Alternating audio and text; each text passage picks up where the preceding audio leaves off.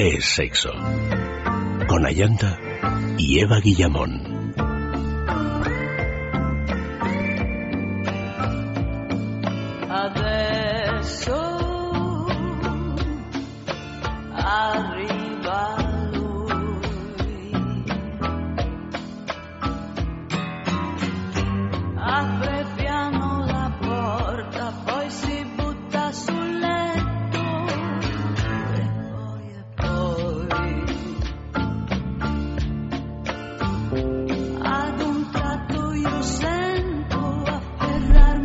Buenas noches, queridos amigos. Aquí estoy con mi micrófono impregnado de feromonas y comenzamos de esta manera tan, tan lúdica. Este es sexo de juegos de esta noche. ¿Cómo elegir un juguete según tu horóscopo?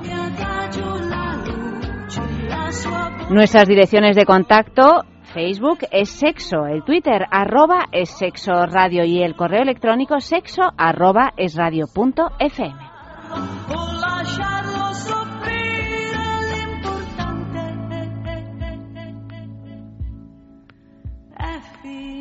Isaac Newton propuso la teoría de que los doce nombres de las constelaciones zodiacales creadas inicialmente por los babilonios antes del año 2000 a.C., como un calendario para visualizar el paso del tiempo, rendían homenaje al mito de Jasón y los argonautas y su viaje en busca del vellocino de oro.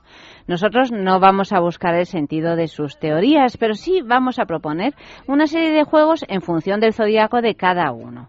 O sea que vamos a jugar un poquito con este horóscopo sexual, añadiéndole eso, juego y diversión al horóscopo. Buenas noches, Eva Guillamón. Es que estoy todavía sin respirar. Estás sin respirar por la feromona. Por la feromona y porque yo tengo la vida ahora ya muy planeada en los últimos meses que nos restan de año y yo no puedo ahora arriesgarme a las feromonas. ¿Por qué no? Bueno, pues imagínate que, caemos aquí, no sé, en brazos ah, de, otra persona que no nos conviene. Mira, aquí somos varios esta noche en el estudio porque tenemos a Max, buenas noches de nuevo. Muy buenas noches. Tenemos a Luis, buenas noches. Buenas noches Tenemos a la mudita, dilo tuyo.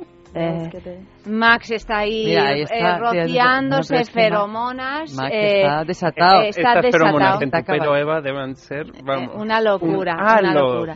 Amalio es el único que está manteniendo la cordura porque está al otro lado de la, del cristal. Hemos pasado un momento de tensión con lo del tiempo extra. Pues porque yo veíamos que aquí os estabais rociqueando de, feromonas y, que estábamos ahí estábamos ahí agarrado cada cual a lo que ha podido para evitar pues, pues, claro, pues, complicaciones, complicaciones. quizá necesarias.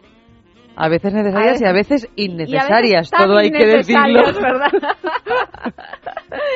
bueno, el caso es que Vicente Azpitarte, Paola y David se han ido contentos a sus casas a descansar, ¿o no? A rematar a rematar, como dicen ellos, eh, la jugada y nosotros estamos aquí también para rematarla ya del todo. Y, Puede ser que nuestra vida mañana no sea la misma que esta noche. Oye, pero tampoco te pongas tan tremenda, Eva. A lo mejor tú simplemente. Mira, los que tenemos una hipersensibilidad y una sobreestimulación, tenemos que tener mucho Este micro no os podéis ni imaginar cómo huele a pues esto, pero eh, eh, tú a lo mejor llegas hasta tu casa sana y salva y ahí ya pues haces lo que debes en el santo este de la pareja. No, no, por supuesto, pero claro, eso sí llego. Llegas, llegas, te voy a acompañar yo. Ah, bueno, bueno. Imagínate que nos fugamos. Pues ten cuidado porque la que te han hecho para eres tú. a, ver si a ver si la que no llegas eres tú. Bueno, el tema de esta noche, para que escribáis mensajes, tanto en Facebook como en el correo electrónico como en Twitter, mmm, ¿cuál es? Mm, un truco para seducirte. Y otro para espantarte. Un truco para seducirte y otro para espantarte. O sea, escribirnos dos trucos ¿eh? y vamos, los vamos a ir leyendo pues a lo largo de toda la noche, que tenemos un buen rato delante de nosotros. Y como siempre comenzamos hablando de la juguetería, puesto que tenemos el estudio lleno de juguetes, pues tenemos que recomendaros esta boutique erótica que es sin duda la mejor de España. Tenemos dos en Madrid, una en la travesía de San Mateo número 12 y otra en la calle del Pez número 13, en plena centro de Madrid, la juguetería. Y también en San Sebastián Donostia, en la calle Usandizaga número 5. www.lajuguetería.com. Además, el 10% de descuento para todos los oyentes de sexo. ¿Cómo? Pues si os metéis en, en la página web www.lajuguetería.com, pues ahí veréis que hay una casilla con un código de descuento. Introducéis lo siguiente, es sexo, todo en mayúsculas y con dos S, es sexo, y veréis cómo vuestra compra pues se ve reducida de ese 10%. Y además nuestro concurso de la juguetería, porque como todas las semanas tenéis tiempo pues hasta el final de la semana, hasta el domingo, para participar en este concurso que tenemos una pregunta pues muy tonta que vais a saber perfectamente eh, responder, digo yo. Mm, de hecho, ya, ya lo, de, lo de muy tonta es, muy tonta es un poco el resultado de la pregunta. Sí, eso, exactamente. O sea, la persona de la, que tenemos que averiguar el nombre es muy tonta. Es una tontuna, es una tontuna. La pregunta es la siguiente. ¿Qué celebrity cumple años el 17 de febrero? Y no ah. estamos hablando de Ayanta Barili. Ni de Luis. No. Tampoco de Luis. No, no, tampoco somos dos celebrities y, y tontos tampoco. Bueno, a lo mejor podéis ser dos celebrities. Ni sois rubios, ni sois rubios, ni, habéis hecho una película que corrió como la pólvora por internet. Porque y tenéis un abuelo con una cadena hotelera. pareja. Oye, ni tenemos esa capacidad de hacernos de oro. Ni habéis grabado. Eso desde luego. Ni habéis grabado ningún vídeo sexual y luego habéis difundido este vídeo por la red. Bueno, eso Ni habéis sido imagen de ninguna discoteca de Ibiza. No, ¿verdad? No, imagen. Yo he estado en sitios donde Yo se te han veo, Luis. cosas. Lo que pasa es que no sé si. Si te han sacado. No, sé cómo no te han contratado como imagen de alguna discoteca de Ibiza. Bueno, aprovecho este momento para decir que, que Lelo hizo una fiesta esta Navidad La Luis fue el Papá Noel sexy de esta fiesta. Madre mía. La, de la- verdad. ah, Luis. Este Luis. Ah. Este Luis de Papá Noel. Bueno, bueno, sí, sí, da el pego, ¿eh? ¿Qué pego? Da el pego, claro. A lo mejor es que es Papá Noel. Eh, Yo no sé. Por eso trabaja Esos en la juguetería. los, por los eso días navideños se los pidió libres, no sé por qué. Ay, me estoy intoxicando, me lo noto. De verdad os lo digo. Pues sabes lo que te podría venir muy bien. ¿Qué?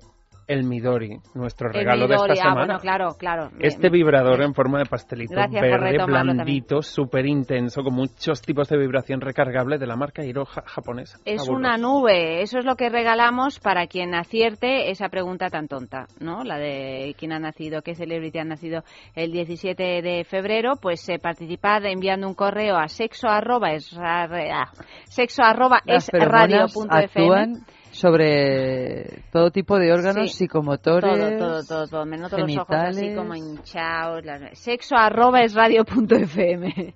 Enviad eh, los correos con la respuesta y por sorteo entre todos los que hayáis acertado, que yo creo que vais a ser la mayoría, por la ¿Crees- cuenta que os que trae, porque si no voy a empezar a pensar mal, ¿eh? Sí. Para el que no se haya Mira. tiene nombre de capital y apellido de hotel. Eso está bien, no lo había pensado. Anda, ¿No? que no es fácil. Pero, ¿y lo ya ayer capital? a varios. ¿Lo del nombre de capital es, es real o es una cosa que se puso ella? Claro, Este es un- no, es les- un- real. En Estados Unidos Allí vale cualquier cosa. No, No, no, en pero Estados que- Unidos pero- gusta mucho poner nombres de... Bueno, fíjate, me estoy acordando, ciudades, o sea, el de hijo de barrios. Bueno, aquí, oye, ¿cuántas Áfricas había? Ahora ya no está de moda, pero... y Américas, Y Américas y María España. Y María España. María España. Sí, sí. Sí, sí, sí. sí. Catalana no era. No, catalana no era, desde luego. tampoco. María España, por el amor de Dios. Eh, Brooklyn se llama uno de los hijos de Victoria Beckham y David Beckham. Brooklyn. Yo a la mía le voy a poner lavapiés. No, no le... Diego de León. Una de dos. O, o- o Diego de León o lavapiés. Casa de campo. Malasaña. Al- Palos de la frontera. Aunque le voy a decir palos, Bueno, en la de- frontera. palos de mover es mejor. Palos de mover. Palos- Pal- O, de o acedera. Atocha. Atocha. Atocha. Mira. María de las Atochas. Sí. Santa María de la Cabeza. También. Que además ya fue virgen. Sí, claro Ya que está sí, el nombre ya claro que usado. sí, claro. Eh, Chamartín. Bueno, o Malasaña tampoco está mal como Chamberí. nombre, ¿eh? Malasaña Bueno. ya te condena a una vida Ópera. De- de- y de- sale mudo. ópera. Perdona, pero Calladito, calladito. María eh, Malasaña viene de, de, de, De Manuela Malasaña. de Manuela Malasaña, precisamente. o sea, No, pero una ser- cosa es que le pongas Malasaña de apellido. Pero como no puedes, pues tú se lo pones de nombre. Malasaña Guillamón. Mira, lo peor ha sido lo de lavapiés Guillamón, yo no lo veo por ninguna parte. Eso, no, te lo van a permitir. Además es así neutro. Además para los amigos sería lavapi. Lavapi. Lavapi Guillamón. O pies directamente. Wash my feet cuando se va a otros países, imagínate. Bueno, a ver, eh, vamos a centrarnos un poquito, ¿eh? que os veo dispersos. Las feromonas. Si es que yo llevo sin respirar desde que hemos entrado pues aquí. no sé cuánto me va a durar el oxígeno. En fin, vamos con la agenda sexual de esta semana, que está, como siempre, que arde casi casi más que, la, que el noticiero ardiente, que ya es decir.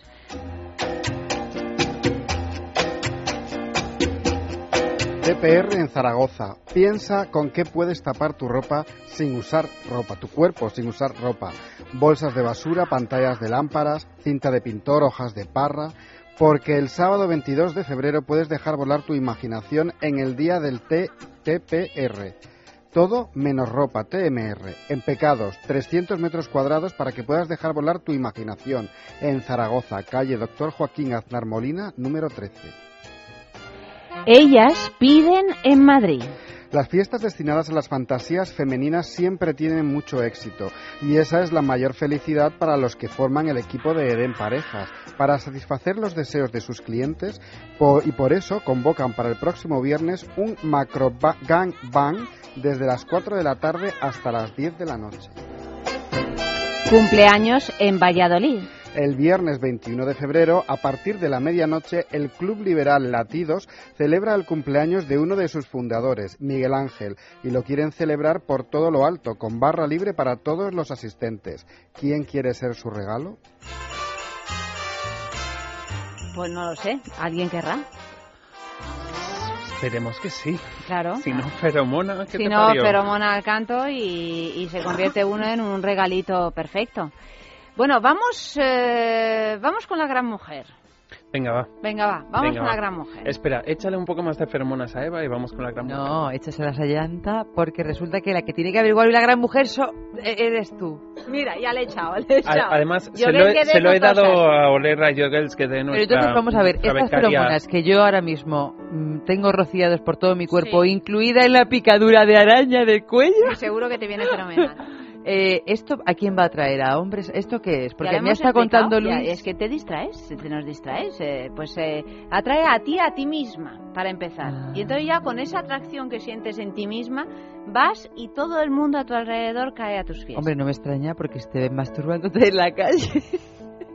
Hombre, yo he, oído casos de feromonas, digamos. Mira, de verdad. De gente que los usa en el primer día de un trabajo nuevo para sentirse seguros o en entornos sociales nuevos para eso hice yo. Eva se siente muy segura, como verás. Eso hice yo el primer día que conocí a Yanta. Iba con un traje de piscina y, y embebida de feromonas.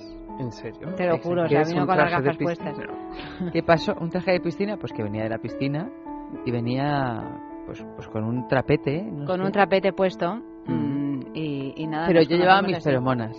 Sí. Por eso. Y se dejó las gafas en casa. Entonces, a partir de ahí, pues ya. Que luego resultaron que no eran tus gafas. Con no eran mis gafas. Con esta música.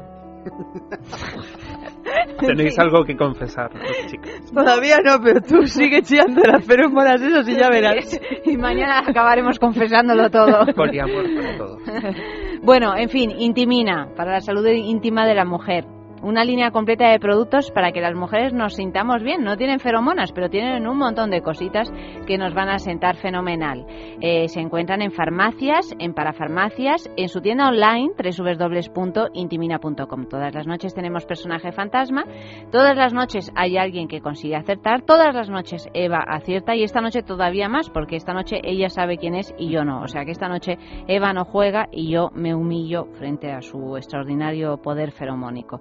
El, el, el, premio de esta semana es el Celese, que es un masajeador que, que, me encanta, un masajeador personal, con un diseño curvado, creado específicamente para la estimulación interna, con seis modos rítmicos y 16 velocidades, para ofrecer una gran variedad de experiencias positivas, podemos llamarlo así. Desde luego, son experiencias positivas e incluso inolvidables. O sea que este es el premio Intimina de esta semana. Vamos a ir leyendo las pistas, las vamos a ir colgando en Facebook. Podéis participar a través del Twitter, arroba es sexo radio, a través del Facebook es sexo, a través del correo electrónico sexo arroba es punto fm. Podéis venir aquí y os rociaremos de feromonas y os iréis a casa muy contentos. Podéis, no sé, podéis eh, pues eso, decir la respuesta pues de mi Incluso hay gente que puede hasta escuchar el programa tranquilamente sentado en el sofá de su sala. También, también, tranquilamente. O metido en la camita. O, o metido en la camita. Claro que sí. Bueno, pues vamos con la primera pista. Pertenecía a una familia rica y culta. Su padre era pamplonés y su madre catalana de ascendencia norteamericana. Cuando los padres se separaron, ella se trasladó a vivir a Estados Unidos con su madre. Mira, es que me dan ganas de llorar. ¿eh? De verdad, catalana, vasca, Pamplonés, catalana, ascendencia norteamericana, se separan los padres y se llevan a la niña a Estados Unidos. Ni idea. Segunda pista.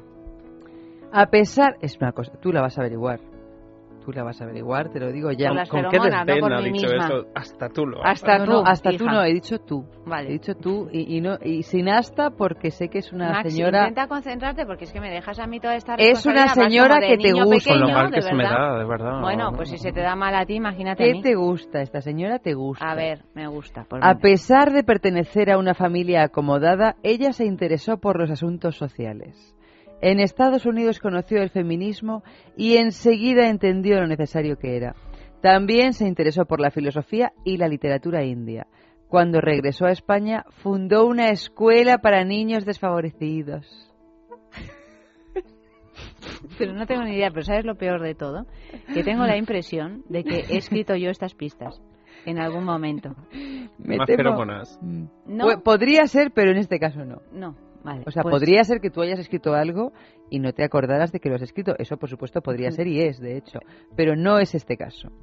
Pero sé que esta señora te gusta, te gusta. Bueno, pues nada, pues me gusta, pero no tengo ni idea quién es. Tercera pista, sexo arroba es radio punto fm. Participad en Facebook es sexo, el Twitter arroba es sexo radio.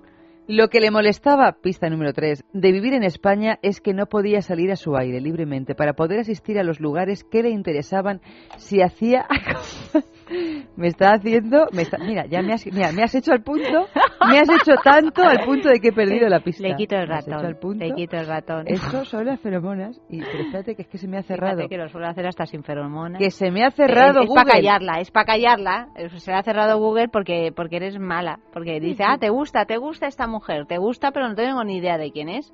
¿Alguien tiene idea? Decidme algo. Por lo menos podríais tener la decencia, queridos amigos oyentes, de, de soplármelo a través de alguna de las redes sociales. Voy a cotillar. Voy a cotillar. No, el favor de no, mirar que ya he encontrado. Nadie ha dicho nada. he encontrado resolver este entuerto que has montado tú. A ver. Lo que le molestaba de vivir en España es que no podía salir a su aire libremente. Para poder asistir a los lugares que le interesaban, se hacía acompañar por un matrimonio amigo. Poliamor.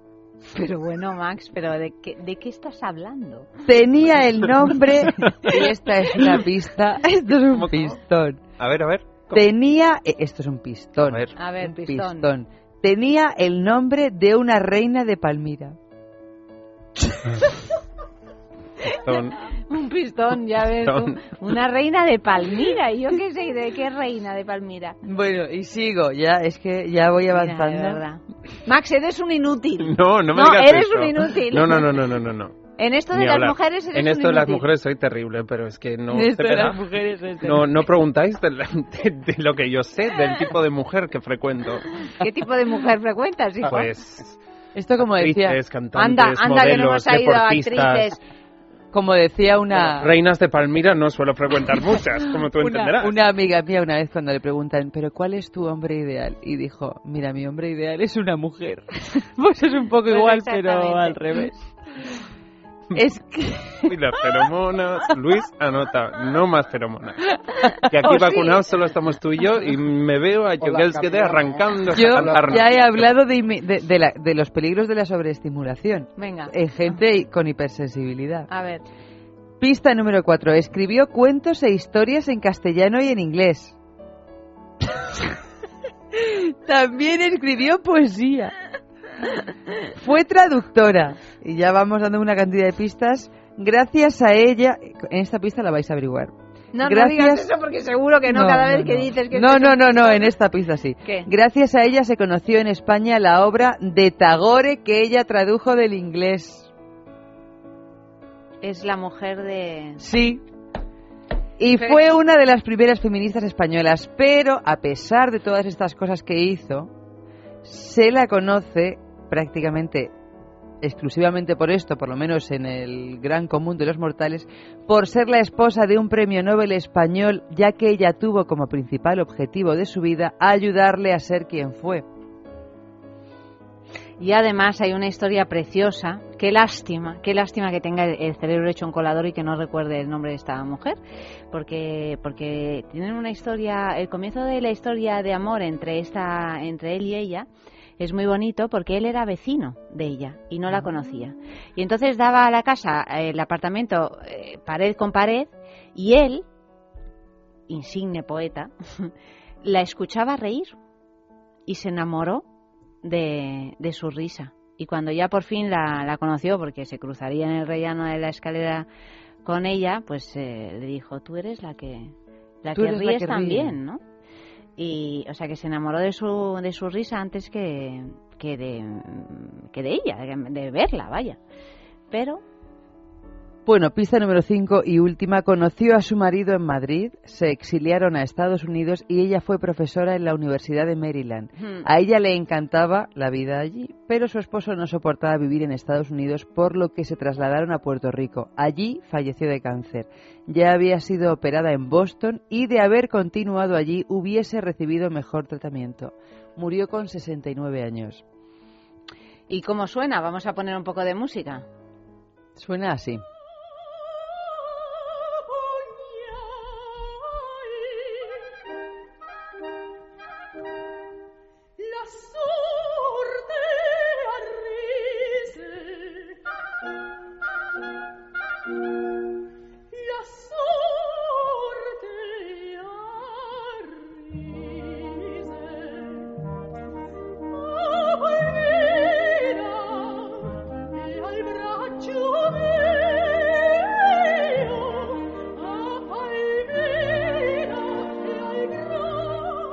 Piensa en el placer. En el tuyo. En el nuestro. Piensa en el poder de los sentidos. En sentir al máximo. Contigo. Piensa en algo discreto, muy suave, muy íntimo. En algo bello y muy excitante. Y ahora no pienses. Siéntelo. Siéntelo.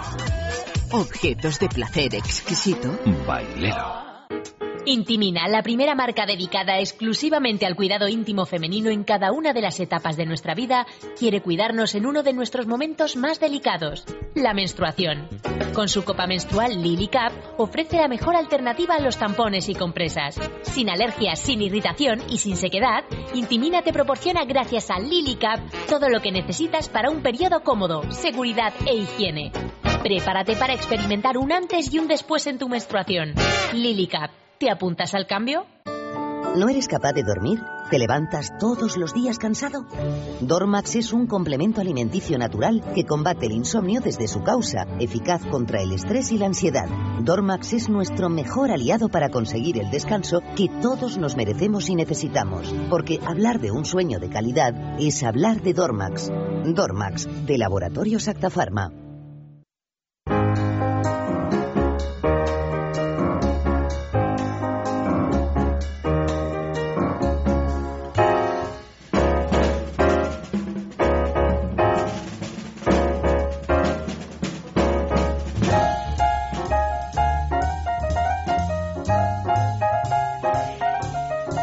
El resultado de esta gran mujer, claro, es que tiene un nombre difícil de recordar, un nombre de Reina de Palmira. Muy bonito. Bueno, lo de la Reina de Palmira no me sirve de nada. El caso es que por aquí lo han adivinado, pues sí, lo han adivinado. En, en, Facebook me imagino que lo ha adivinado Encarnación. Por supuesto, la primera, Zenobia Camprubí Aymar. Pero también lo ha averiguado María Ángeles, que dice Zenobia Camprubí, mujer del autor de Platero. Y también lo ha adivinado José Moreno y también Jesús Collado. En fin, bueno, sois varios, todos participáis en este sorteo, a ver quién se lleva ese CLS de Intimina. Los guardianes del universo al triunfar el mal, sin duda todos salen a combatir por un mundo ideal.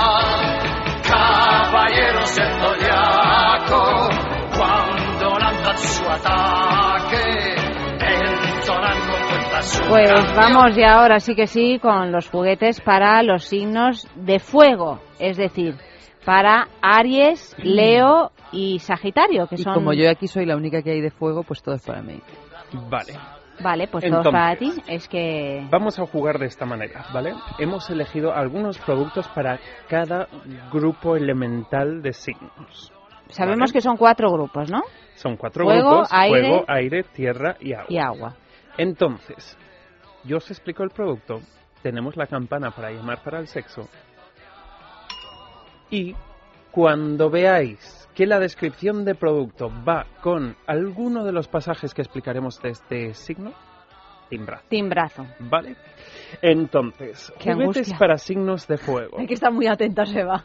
Sobre todo con esta estimulación previa que hemos mm. tenido, pues para signos de fuego. Las feromonas.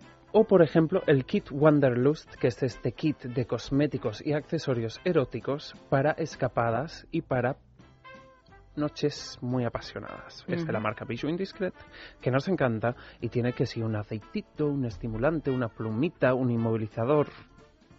¡Ay, el inmovilizador!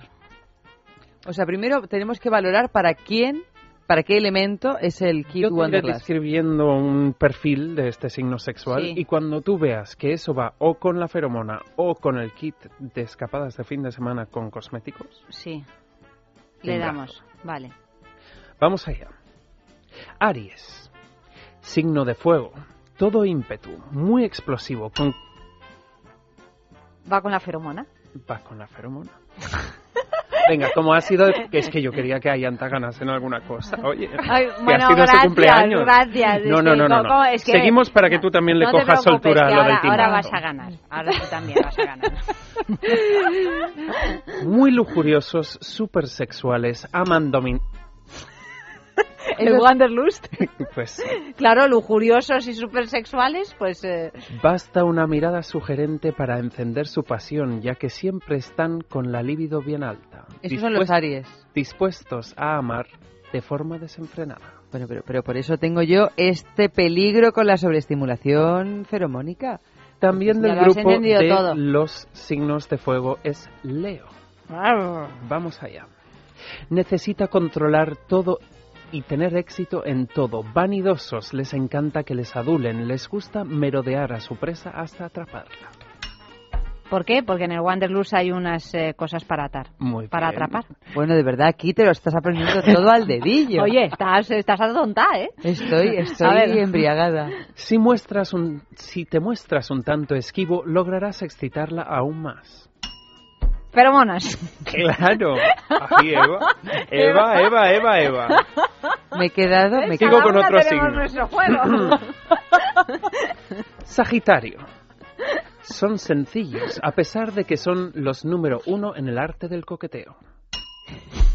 los, las cosas estas para ponerse en la piel, para coquetear y estar el, el, hipersensibilizador de piel. Exactamente. Uy, veo que te encanta el Wanderlust. y además te lo sabes Es que nos lo regaló, bueno, es que nos lo regaló por Navidad, es Bijou Indiscret. Ah, eh, eh, claro que me lo sé de memoria.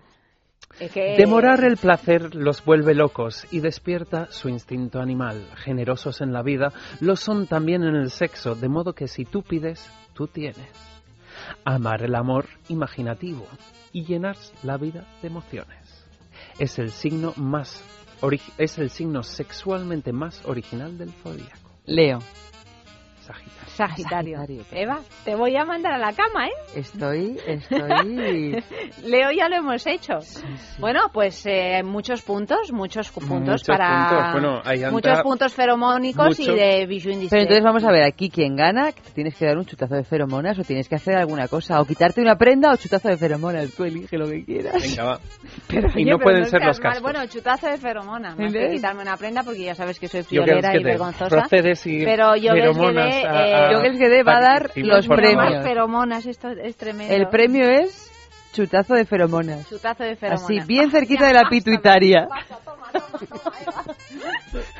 Voy a, cuando me meta en la cama esta noche con mi señor marido va a alucinar, ¿no? no, que, no ha llegado. otra persona, porque vuelo a otra a otro No, fíjate, en el momento, tú fíjate lo de las feromonas estas como son, que cuando tú metas la llave en la mm. cerradura de tu casa, a tu señor marido le va a provocar eso instantáneamente una erección. Bueno, claro, pero es que voy a meter la llave y además... dormido? Eh, eh, Primero dormido y cuando ya subas las escaleras... cuando subas ya le voy a hacer y ya se despertará. Y claro. Se despertará y te pasará como le pasaba al protagonista de la sextulia de ayer, a una de las noticias, que te, te penetrará sin querer. Es que había una, noticia en Noticiero Ardiente anoche de, de la sextulia que, que, hablaba de cómo alguien violó sin querer a una chica en una playa nudista, que era una noticia verdaderamente el, hombre cuanto menos. pidió la hora, estaba en una playa nudista, la chica pues se agachó así de una manera nos imaginamos muy sensual con el culito en pompa para coger su reloj. Que estaba en el bolso, porque ella estaba tomando el sol. En, eh, en, su defensa, el chico dijo, a mí eso me provocó una erección tan grande porque era tal la belleza que después de oír la hora que era, pues me apresté a salir corriendo con la mala suerte que resbaló y se cayó y el pene se introdujo directamente en la vagina de esta buena mujer. Madre. y están en juicio. Están en juicio. Y han hecho una especie de storyboards de cómo de croquis, de cómo fue secuencia a secuencia eh, la situación hasta este percance que no resulta muy creíble por otra parte. Pues no. No, no bueno, tú cuando esta noche te ocurra lo mismo, debido a, la sobreestimulación feromónica. Pero será totalmente consentido. Hombre, por supuesto, en tu caso, esperemos que sí. Noticiero ardiente. Vamos allá, a propósito de Noticiero Ardiente, pues vamos a saber un poquito más de las noticias eh, del mundo sobre el sexo. Erotismo lésbico en la colmena. Cuando se dispuso a vender la casa de campo que había heredado de sus padres, Annie Salomon, hija del hispanista francés Noel Salomon, se encontró un manuscrito de La Colmena que contenía algunos de los pasajes censurados y otros que incluso el propio Nobel español ni llegó a presentar a la censura, debido a su alto contenido erótico que llega a incluir un encuentro lésbico. Un material que ha donado a la Biblioteca Nacional y que con la autorización de Marina Castaño, viuda del escritor y presidenta de la Fundación Camilo José José Cela, verá la luz en una edición que tiene previsto publicar en 2016, coincidiendo con el centenario del nacimiento del escritor. 30.000 dólares en arte porno para decorar su casa. Muy en consonancia con su signo del zodiaco, Acuario, uno de los componentes de One Direction, Harry Styles, demostró su excentricidad al gastarse la friolera de 30.000 dólares en obras de arte de la artista londinense Hayden Case, conocida por sus cuadros eróticos. Por 1.600 dólares cada cuadro, Harry compró 20 dibujos en los que se pueden leer frases como si no fuera heterosexual, sin duda sería gay. Mi pluma es enorme. Pienso en sexo cada seis palabras. Al parecer, el componente de One Direction tiene una gran colección de arte en su casa de Londres y no es la primera vez que se gasta el dinero en este tipo de obras artísticas. Sexo cisgénero, transgénero o intersexual en Facebook. Los usuarios de Facebook residentes en Estados Unidos ya tienen muchas más opciones a la hora de escoger el género que les define. La famosa red social ha dado un paso importante para el tratamiento del género sexual, ya que en su menú desplegable incluye ahora las opciones de cisgénero, equivalente a andróginos, transgénero e intersexual, equivalente a hermafrodita. Después de muchas solicitudes y superando ya los 1.300 millones de usuarios en todo el mundo, Facebook ha accedido a este tipo de peticiones, proporcionando también los mecanismos necesarios para proteger la privacidad de los que quieran utilizarlo en su perfil, pero no hacerlo público. El horóscopo ha dicho que hoy no es el día, las cosas no saldrán nunca como deberían, el dinero se va por donde ha venido y el amor, ese mundo perdido tendrá que esperar porque la salud es un ataque de tos.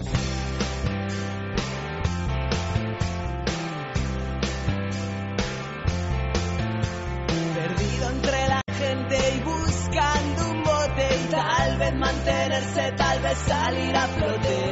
El golpe de suerte no termina de llegar. Y entre tanta tontería que la cosa se complica y empiezo a pensar que tú tenías toda la razón. Y aquí en Madrid las estrellas bailan en un cielo tan contaminado que no creo en ti. Tal vez con un poco de música, música, música, música, música, música, música, música. Que viva el blues, el sur, el country y el oeste, viva la bulería y lo que Pues vamos a leer algunos de los mensajes que han llegado con el tema del día, que, que era, ¿cuál era? Dios mío. Un truco para seducirte y otro para espantarte. Pues vamos allá con esos trucos. Pues mira, Encarnación dice un truco para seducirte y otro para espantarte, una mirada para incitarte, un morrito para asustarte.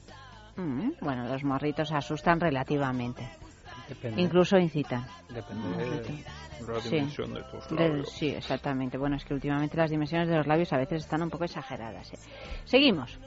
Pedro dice, un truco para seducirte y otro para espantarte. Por ejemplo, una rosa para seducirte, el tallo lleno de espinas para espantarte. O Cani que dice, para seducirte, amor, vienes a la cama, para espantarte, amor, limpias la casa.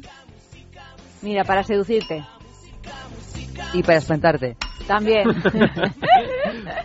es también muy ecléctico el timbre. Y finalmente, pues dice el pianista, un truco para seducirte, hacerme el dormido, un truco para espantarte, dormir con ronquido. Qué duda cabe. Pero luego, aquí, por ejemplo, dice Encarnación, también de una evidencia supina, un truco para seducirte, un conjunto sexy y para espantarte, la bata y los rulos de la abuela. Bueno, eh, puede ser una parafilia también esa, ¿eh? Sí, no sé. Ahí a quien eso le gusta. ¿No estás de acuerdo? Bueno. Unos rulos bien puestos. Unos rulos bien que puedas agarrar bien y dejarte bien, calvo. eso es lo bueno. Eso excita mucho. Y Alicia dice, miro por el huequito de la puerta día tras día sin que tú me veas. Solo quiero encontrar un truco, una pista para seducirte y lo que encuentro hoy es otro para espantarte. ¡Qué sorpresa! No volveré a ser tan curiosa. Bueno, pues ya sabéis que participáis todos los que hayáis escrito el tema del día en la posibilidad de ganar un fin de semana en el balneario de la Ermida, www.balneariolahermida.com, un balneario que está ubicado en el desfiladero de la Ermida, en la entrada de los Picos de Europa, muy cerquita de la playa de San Vicente de la Barquera, muy cerquita de la montaña, un sitio, un sitio de una belleza inigualable. ¿Y qué os proponemos? Pues un fin de semana para dos personas con alojamiento y dos, desayuno incluido, más circuito termal los dos días. Y, y eso, participad porque lo vais a pasar fenomenal. Es un regalazo este del fin de semana en el balneario de la Ermida. El jueves que viene no, pero al otro, porque lo damos cada dos semanas este premio, al otro en Es la Mañana de Federico, entre las once y media y las doce de la mañana, sabremos quién es el afortunado, quién se va a pasar un fin de semana en el balneario de la Ermida. Hemos hablado de los juguetes de fuego y vamos con los juguetes para signos de aire. Vale, pues para signos de aire, por un lado hemos elegido este libro que sabéis que me encanta, que me parece muy creativo y es una manera divertida de llevar tu agenda al día. Una postura al día. Muy saludable, muy de mucha compenetración y que generalmente en la juguetería cuando la gente lo coge lo primero que hacen curiosamente es mirar el día de su cumpleaños como cuando éramos niños ah bueno mira pues como ayer fue nuestro cumpleaños el 17 de febrero que es cuando ha nacido la pedorra esta 17 de febrero querida pedorra es la postura de la promesa donde tú te reclinas o tumbas ¿Tú quién? ¿La mujer?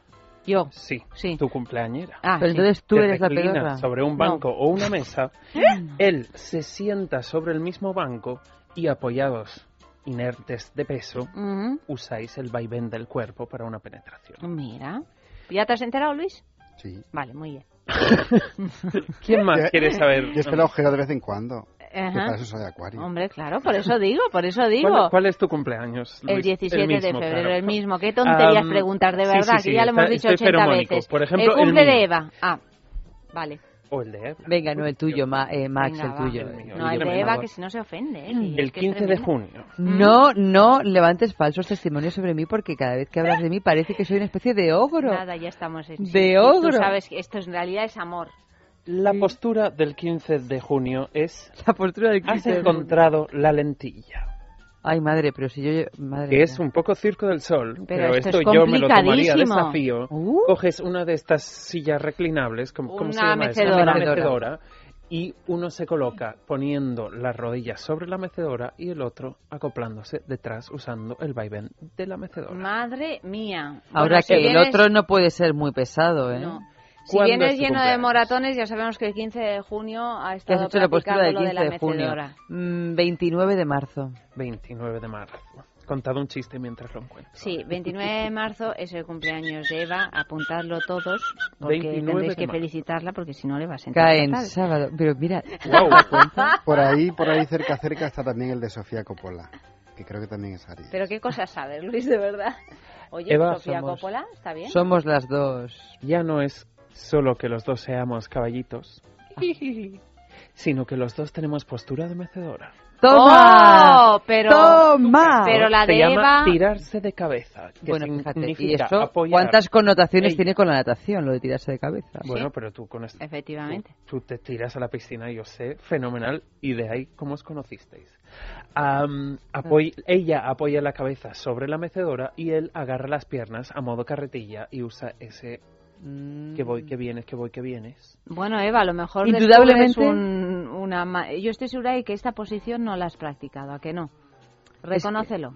pues, probablemente porque nunca haya tenido una mecedora yo en casa suficientemente yo tengo resistente. Una, yo tengo una, si quieres te la presto. Bueno, pues entonces o me la prestas o, directamente la practico en casa con el con el macho que haya en tu casa disponible. No, eso sí que no, fíjate, eso no te lo voy a prestar. Oye, fíjate cómo está. O no, estos son, yo ya os lo he advertido, la sobreestimulación de las feromonas. Y si no, otra cosa que yo creo que Max, esto lo que habla es de nuestro destino irremediable de, de, uno para con el otro. Mira, somos los dos caballos, Ayanta. Sí.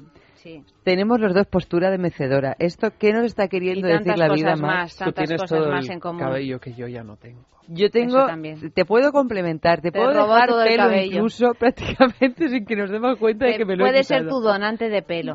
te robé todo el cabello. y todavía no se lo notarían a ella. Bueno, a ver, otro otro juguete. Tenemos el libro y tenemos... Y tenemos el Laila 2 de la marca Lelo fabuloso este. Es un, mando a distancia con un huevete, digamos un, huevo vibrador y un mando a distancia muy discreto.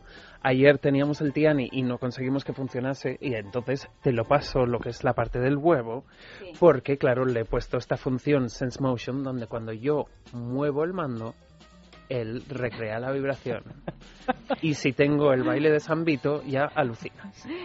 Claro, eh, no, atrévete, atrévete que no te pasa nada, pero o pasa mucho, porque además es, es una vibración que es increíble, lo estamos sujetando con la mano y, pasa todo el cuerpo. De una sutilidad que ha dejado de ser sutilidad, compruébalo. Sí. Vamos con los signos. Tenemos el timbre a mano. Sí, A ver quién se lleva el próximo chute de feromonas. A ver, vamos a ver. Géminis. Para, para el huevo, para el huevo. Para el huevo. El huevete, el, huevete, como ha dicho antes. Es que me encanta. A ver. Géminis. Mm. Son muy habladores. Sedúceles con la conversación. Dile lo que le hará, lo que le harás o lo que quieres que te haga al oído. Lo que le harás, mm, introducir el huevete del Lelo. Muy bien. Les gusta descubrir, explorar y te propondrá... ¿Descubrir? Las mil posturas del libro que Como veréis, la sobreestimulación feromónica opera de maneras distintas en signos de aire y, de fuego. A mí me da. Es que siempre se me ha dado muy bien el análisis de texto. Ah, claro, pues a ti te da por, por lo mental y a mí me da por lo sexual. Sí, sí, pues a cada uno de lo suyo. por eso no nos llevamos tan bien. Vamos con Libra. ¿Hay algún Libra en la mesa? No. No. Es un signo muy organizado. Bueno, mi madre y su hija. Sí, y mi padre. Ah, tu padre también sí, es sí, sí, sí, Y mi hermano Jorge. Sí. Es un signo muy organizado. También en la selección, de forma que si te pierdes en el camino, te dejará atrás. Mm. Suelen disimular sus pasiones, esperan y trabajan para conseguir lo que desean. A veces parecen rutinarios y si pudieran organizarían el sexo como si fuera irse al gimnasio. Cada día del mes, del, de tal, con el libro de las posturas. Muy bien. Una manera de organizar el sexo Dice, mm. cariño, hoy toca 18 de febrero. ¿Qué toca? Esto. Oye, luego nos tienes que ver qué postura toca hoy. También. Mm, no son desenfrenados, pero se darán por entero hasta caer rendidos. Con el Lelo, se darán por entero. Pues muy bien. Aquí está visto que no tiene rival. No, tiene rival. Acuario. Otro chutazo de feromonas en cuanto acabe este signo. Son antes que nada distantes. ¡Allanta! eso no vale.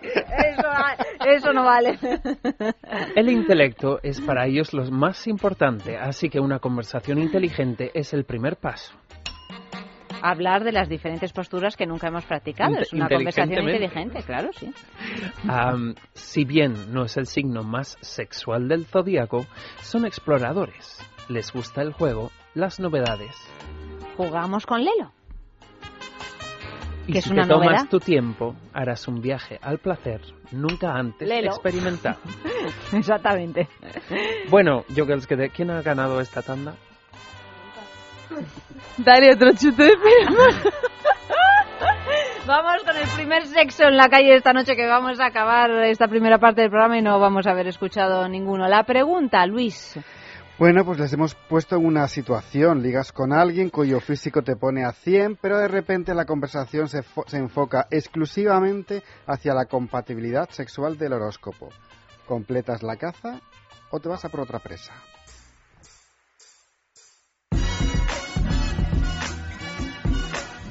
Hola, soy Gloria y soy abogada matrimonialista. No, aguanto el tipo, hombre, claro.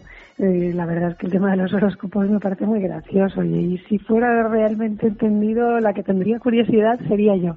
Y si veo que en un momento me aburro, pues ya utilizaré mis encantos para ir girando la conversación hacia otro lado. Pero vamos, si el tipo me interesa, antes que ponerme a buscar otra cosa por ahí, le daría una oportunidad a este.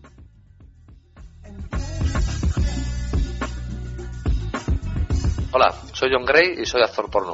Hombre, en principio yo aguantaría el quito porque pienso que, bueno, que el tema del horóscopo, aunque yo no creo en ello y tampoco hago mucho caso, pues para otras personas tiene su importancia creo que hay que respetar las creencias de los demás. Entonces, en principio yo no le daría importancia y, como tú dices, seguiría con la caza. Pero vamos, si también noto que empieza a haber un rechazo contra la posibilidad de ligar, simplemente por el tema de que sea tarot para horóscopo, considero que esa persona lo que no está muy bien de la cabeza y que si elegir sus parejas sexuales para una noche o sentimentales para toda la vida basándose en el horóscopo, pues no merece mucho la atención. Así que paso, abandono. Hola, soy Pelayo y soy publicista. La cosa se complica y me empieza a hablar tonterías y cosas así un poco en plan friki y de compatibilidad y demás, pues obviamente pues me va a bajar mogollón el rollo. Que sí, alguna vez me pasó de uno que, joder, que que decía que como yo era Géminis y él era no sé qué, y entonces que no íbamos a ser compatibles, y bueno, nada, al final le di calabazas.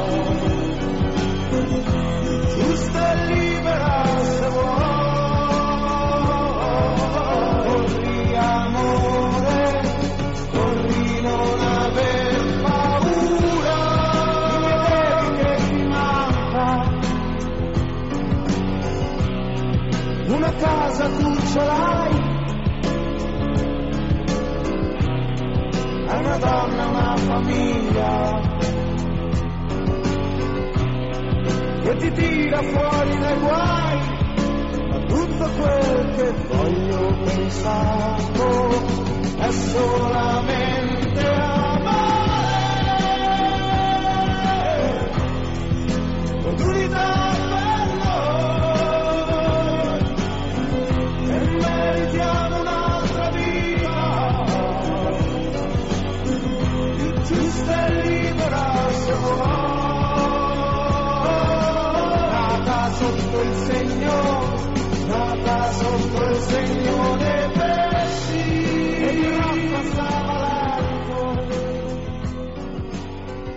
Y seguimos con más eh, juguetes para signos de tierra, pero antes un datazo.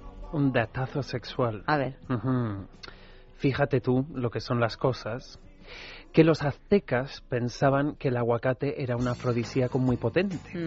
Tanto, tanto, tanto, y creían en ello tan fielmente, que esta fruta llevó ese estigma durante cientos de años hasta el siglo XIX se transportó de América del Sur a Europa, donde no se comieron aguacates a menos que quisieras ese efecto afrodisíaco hasta cientos de años más tarde. O sea que no se considera una fruta buena de comer para tanto para comerla en dulce como en salado, sino solo para efecto afrodisíaco. Pues curiosamente fue una de las frutas que más tarde se, se, se trajo a Europa, digamos, el maíz o la patata se trajeron muchísimo más rápido, pero aparte de eso, llegó con este estigma, con lo cual la gente, sobre todo las féminas, no querían tomarlo.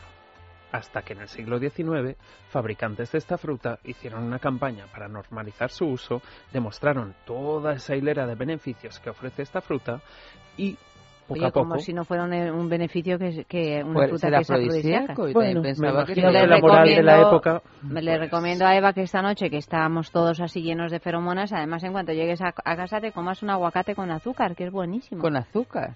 Sí, señora. El Fíjate, con azúcar nunca lo he probado. Aguacate sí, sí, sí, lo partes por la mitad y le, y le pones azúcar, quitándole el hueso central y es delicioso. O sea que no pues solo se puede comer en ensalada. Lo haré. Bueno, eh, una curiosidad, desde luego, y más curiosidades a partir de, de los signos de tierra, que son Tauro, Virgo y Capricornio. ¿Y qué juguetes tenemos para combinar con ellos? Pues fíjate, para los signos de tierra, por un lado, tenemos una cosa muy de, de la tierra de tocar. Una vela de masaje que se mm. derrite en aceite caliente con sabor, bueno, con sabor no, con esencia a chocolate oscuro también de la marca Bijou Indiscret. Delicioso. Y por otro lado, tenemos estos dados, que son unos dados sexuales que incluyen, por un lado, una pegatina con diferentes espacios domésticos, por otro lado, unas pegatinas con diferentes acciones, como podría ser acariciar, oler, pellizcar, y por otro lado, en el tercer dado, zonas corporales, la espalda, la oreja, la barriga, etc. Entonces, vamos allá. Tauro, muy sensuales y galantes. Sensualidad, la vela eh, rociada en el cuerpo con eh, los aceites esenciales.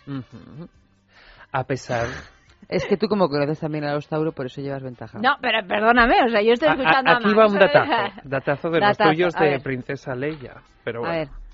¿De Princesa Leia? De, nombre de Princesa... De novia... De, novia, de Reina de Palmira. pues esto, Princesa Leia. No son de hablar mucho, pero tampoco lo necesitan demasiado. ¡Ah! Le le doy yo. Pero claro, te has quedado mirando a Eva como diciendo, venga, dale, dale, dale. Y yo, y yo, pues le iba a dar. ¿Por qué? Pero tú, ¿por qué le has dado? A ver, exprésate. Claro, con los dados no son de hablar mucho, pero tienen tú, que hablar. Juan, claro, y así ya ahí te dice todo lo que mira, tienes mira, que mira, hacer. Mira, mira lo que digo. Me ha salido espalda, coche que no tengo y soplar. Soplar. Sóplame la espalda en el coche. Sí. Sóplame la espalda Muy en el bien. coche. Bueno, pero no tienes coche, pero tienes taxi que te viene a buscar. Uy, como ¿No tienes estén caballo? escogiendo, ¿Tú que eres estén- caballo, no tienes caballo, un corcel? No. Aunque me gusta muchísimo cabalgar. fíjate. Pero ¿por qué? Pero ¿cómo va a tener caballo Ayanta si él es caballo? Claro, ¿no? Bueno, Max y yo somos caballo, no podemos tener caballo. Él necesita un domador. necesita un domador, pues no, O un jinete, o un jinete, o, directamente o cabalgar solo cabalgar, por montaña. O cabalgar, o cabalgar. Bueno, a ver, más. A galopar, a galopar. No, por Dios, no puedo con esa canción, ¿eh? de verdad. A ver, Qué a ver, pesadilla, me torturaron toda mi infancia con esa canción. Eva, concéntrate Virgo, que todavía te puedes llevar. Virgo, Amalio es Virgo. Venga, que te dejo ganar, venga. Virgo. No me Les gusta que los seduzcan. ¿Con la vela? Es imposible no seducir con una vela de esas. ¿Ah, sí? Claro. Pues sí. Con una vela que huele a chocolate, que te conviertes todo tú en una chocolatina, que, que está caliente pero no quema, que puede dar así un cierto juego, así un poco de dominación incluso, pero sin eh, llegar a... A dominar. A, dominar, pues eso. Mm, vamos allá. en la cama no son precisamente de tomar la iniciativa. Con los dados, pues es mucho más fácil tomar la iniciativa. Porque, claro, Yo creo que el, juego. Esta noche hará el gesto de tocar el timbre en, sueño. Porque, claro, es mucho más fácil decir todo. Dice, pues no, yo no tomo la iniciativa, lo han dicho los dados. Exactamente. Mm. Vamos con Capricornio. Pero yo no quiero que me espolvores más feromonas. No, ¿eh? Estoy ¿cómo por que no? Esto es. Es el típico lobo con piel de cordero. Esconde en su interior un gran apetito sexual, pero por fuera es puro hielo. Como Amalio. Sedúcelo. No, Amalio es Virgo, estamos hablando de Capricornio. Ah, me cachis. Amalio es el que no toma la iniciativa. En ah, Amalio, te vamos a regalar los, daditos, hijo. Sí, vale. Dice, pues no. que sepa que no es solo sexo lo que buscas. Con velas y una buena cena. con velas, mira, lo he dicho antes de que dijeras velas. Qué listura. No, no, no, no, es que estoy deslumbrada. Estoy deslumbrada. Pero estás haciendo adrede. No, no, no, no, en absoluto. Bueno, pues entonces premio consolación. Yo creo, yo creo que, que tenemos que darle un, un, feromonazo. No, no, no, no quiero, no quiero. Sí, sí. ¡Hala! Triple, triple. bueno. Dios mío. Se me ha metido en la pelvis. ¿En la pelvis? ¿En la pelvis? Tú no serás de esas de las que resultan ser violadas cuando iban dando la hora. No, yo soy de la que resulta ser violada sin dar la hora. Oye, vamos, a ver, eh, que nos queda un sexo en la calle, ¿no? Nos queda un sexo en la calle y nos quedan los signos de agua. Vale, pues entonces, vamos con el sexo en la calle y después los signos de agua. ¿Qué hemos preguntado, Luis? Pues más que una pregunta les hemos puesto una, una trampa, o la trampa ha sido a nosotros mismos, no, no está claro. Porque mm, les hemos descrito cómo deberían ser sus relaciones sexuales en función de sus respectivos horóscopos. ¿Habremos acertado?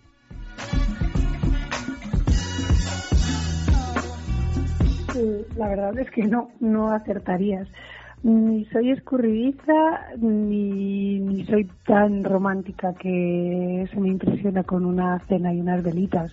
Hombre, me gusta un poco de cariño, sí, pero un poquito de guerra también. O sea que, y además cuando alguien me gusta, no me hago la escurridiza, me rindo rápidamente. Eh, pues no, no estoy acertando para nada. O sea, yo soy lobo con piel de cordero que va, que va. Yo soy lobo con piel de leopardo. O sea, tengo intenciones descaradas y son más descaradas a distancia. No me corto de mostrarlas. Así que bueno, no, has acertado. Si supuestamente se va a pedirte un un Capricornio, nada, nada, no habéis acertado. Por supuesto, has acertado. Oye, pero me conoces, ¿no? ¿O qué?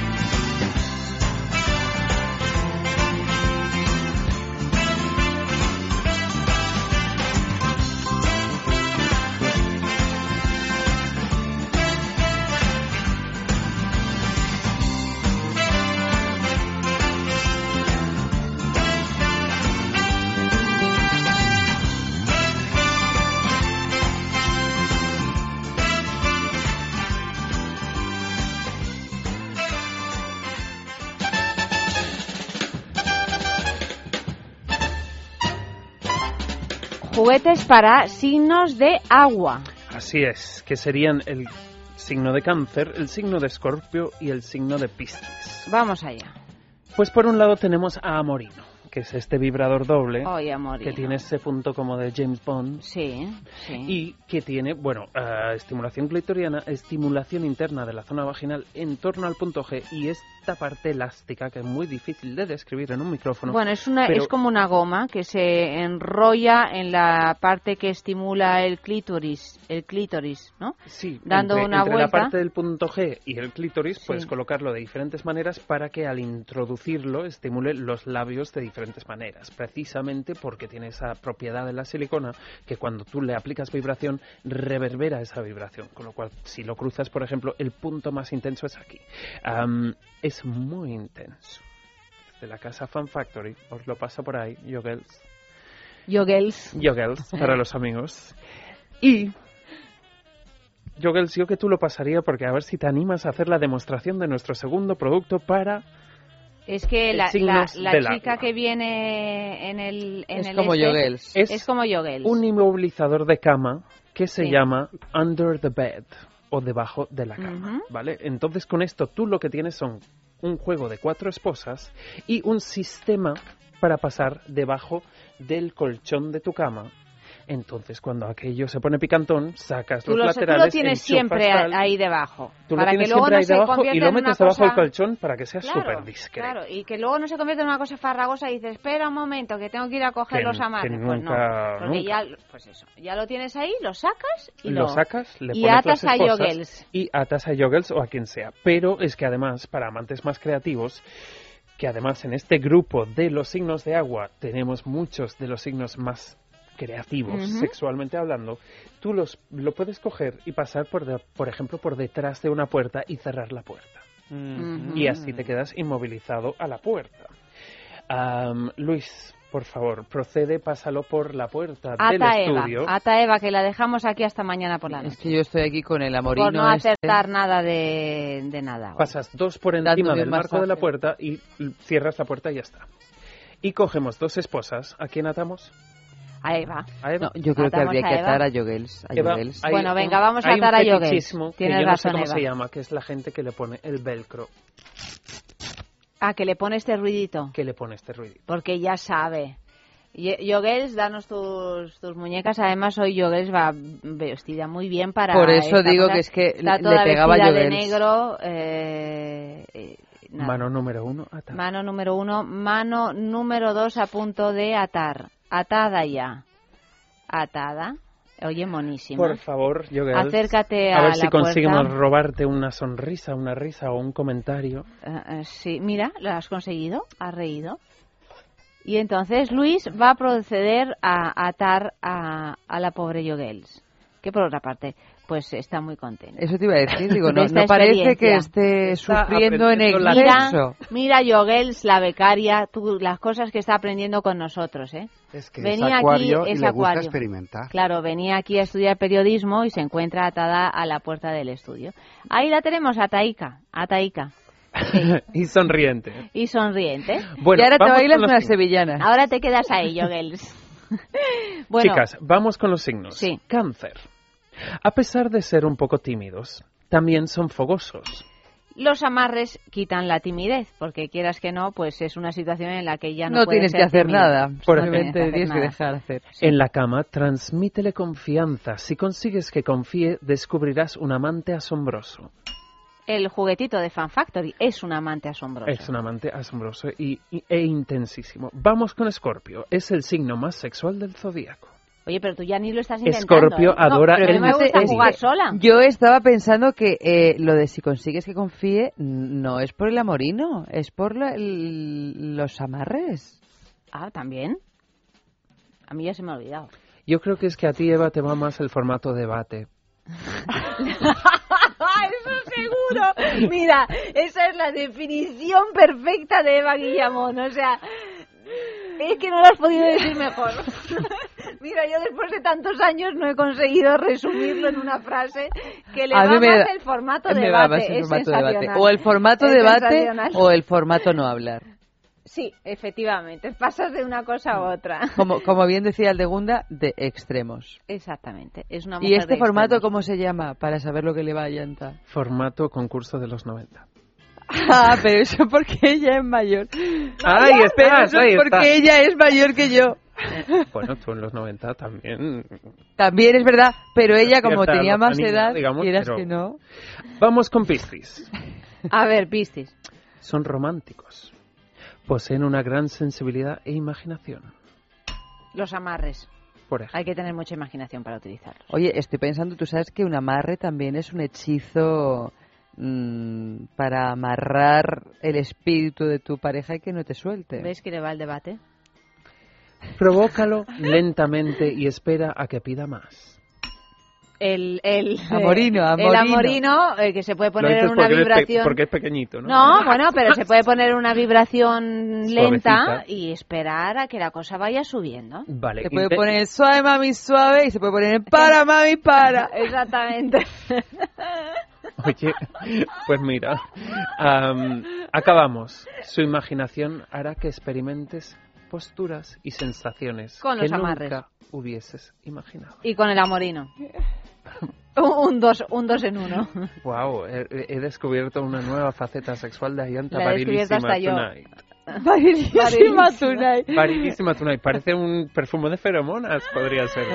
Oye, lo de las feromonas indudablemente funciona. no, yo no tengo duda, de verdad. Funciona porque aquí esto esta sobreestimulación... Mira, yo ahora mismo me iría por ahí. Lástima que tenemos que continuar con el programa, pero me iría por ahí. ¿No? ¿Queréis un último dato? Sí, sí, yo es que me iría por ahí con o sin feromonas muy a menudo también. Venga, va, último. Último datazo sexual. Una encuesta muy reciente demuestra o comprueba que en el Reino Unido, desde que empezó la recesión, un 30% de la población británica se masturba al doble. Mira los británicos que parecen tan, tan pausados, tan correctos y tal, y pasito a pasito ellos van Puede ser también que, claro, antes de la recesión ellos son de beber pinta tras pinta en los mm. pubs y como hoy en día no se puede, pues... Pues es... A la rica mano. Muy bien, pues nada, señores, nosotros seguimos ahora con esa entrevista tan interesante sobre el poliamor. que es una es una historia, ¿eh? Pero mira, Menuda vaina. Pero y qué bien que para hacer la entrevista del poliamor las feromonas han estado presentes Claro que sí. Claro que sí. A lo mejor era más difícil de meterse en el papel. Pues nada, en dos minutitos empezamos. Eh, a ver cómo acabáis. Acabamos, pues, a saber. Dice el poliamor, pues Dejo vamos el inmovilizador de cama, por si acaso. Sí, tú déjalo, déjalo, que yo creo que si no nos viene bien a nosotras, viene bien. bueno, cuando alguien, entre en el estudio mañana por la mañana, eso de las 6 de la mañana, entre las feromonas y el inmovilizador, no sé qué va a pensar Max. Bueno, Echamos un poco más, quieres decir, ¿no? Antes de irnos, todos los micrófonos y hasta un poco del pasillo que llega aquí al estudio. Todo no, todo va a estar dispuesto. Dispuesto, dispuesto. Max, buenas noches y hasta la semana que viene. Muy buenas Que tendremos más Max. Y Luis, pues lo mismo, te digo, que lo pases muy bien y que sigas celebrando tu cumpleaños hasta el domingo. Haré lo posible. Y ya sabéis, nada, en, eh, a las dos en punto comenzamos con nuestra entrevista sobre el poliamor.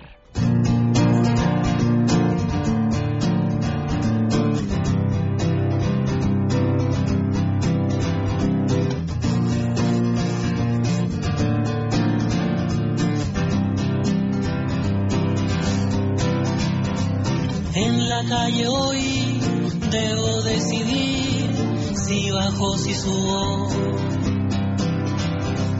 Porque si no estás, puedo imaginar en mis huesos humo. Humo que a mí me hace pensar, a veces volar y subo.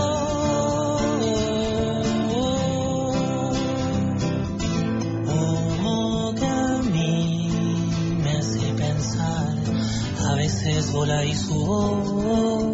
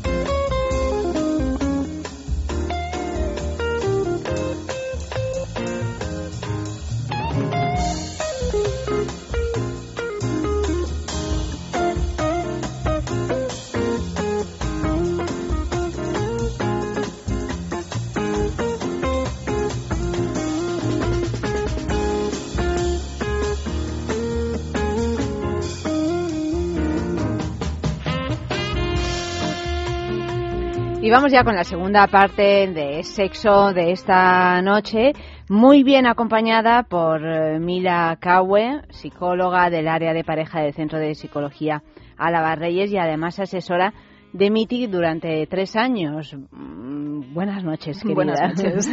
¿Cómo estás? Muy bien. Pues mira, yo eh, la hemos invitado porque, porque he leído un artículo hace unas eh, semanas muy interesante que hablaba sobre el poliamor, esta, iba a decir nueva tendencia, cuando en realidad esto es, tan viejo como, como, las relaciones mismas. Como las relaciones entre seres humanos, ¿no? Pero bueno, eh, realmente es llamativo que ya se empiece a, hablar de ello y además se le dé un nombre específico como poliamor y que haya algunas personas que se lo planteen eh, hacer realmente como una posibilidad, ¿no? Sí, como una opción de pareja, sí. Y, cuéntame un poquito, ¿en qué consiste el poliamor? Bueno, el poliamor, como tú decías, lo podríamos considerar como algo muy antiguo, esto de que una persona esté enamorada de varias o que haya esas especies de enredos amorosos entre varias personas, es algo que ha existido toda la vida. Lo que pasa que se hacía desde el secretismo, eh, no podía ser, con incluso todas las historias románticas de pasiones que ha habido, de puedo, no puedo. Ahora yo creo que estamos viviendo una época histórica muy importante en la que como ya no se impone un modelo único de pareja, se están haciendo muchos ensayos y uno de ellos es el poliamor. El poliamor, por lo menos hay una parte que consiste en que se están planteando una parte más ética de que quien entre a este tipo de relaciones entre sabiendo unas reglas del juego con cierta honestidad, donde no cabe el engaño o la exigencia o el reproche y donde todos más o menos tienen claras las reglas y si entran ya lo hacen desde su libertad y bueno pues que intenten a ver qué es lo que lo que puede salir de ahí. Sobre todo siempre creo que ellos lo que intentan es el máximo respeto hacia la afectividad de cada persona. Y bueno se acaba de incorporar Eva. Buenas, noches. hola buenas noches. Y tú como como psicóloga piensas que esto es eh, realmente factible en esta cultura nuestra en la que vivimos en eh, bueno pues con todos nuestros prejuicios con nuestra educación eh, católica, con eh, es, es se puede poner en práctica porque dicho así suena muy bien. Realmente nos evitaríamos un montón de problemas. Bueno, a ver, yo creo que es un tema delicado para empezar. Pero te voy a poner un símil. A mí me gusta mucho trabajar con símiles. Es igual que si tú, cuando empiezas a patinar sobre hielo, te dicen, y yo voy a poder, a poder hacer el triple tirabuzón mortal y al final acabar con una sonrisa. Poder se puede. Es difícil, mucho. técnicamente, técnicamente es complicado porque tenemos ahí eh, ya no son, fíjate, si cuando son dos personas eh, ya tenemos dificultades para llegar a ciertos niveles de, compromiso, de afectividad, de intimidad. Eh, cuando hay más personas implicadas es un puzzle complicado. Ahora, como psicóloga también te puedo decir, claro, nosotros tenemos acceso a la intimidad de la gente y te puedo te puedo asegurar que sale que a veces hay cosas que, que no se hablan no se dicen pero que existen y que la gente hace realmente encaje de bolillos y a veces lo hace bien. Entonces en vez de hacerlo desde el secretismo los que osen a intentarlo.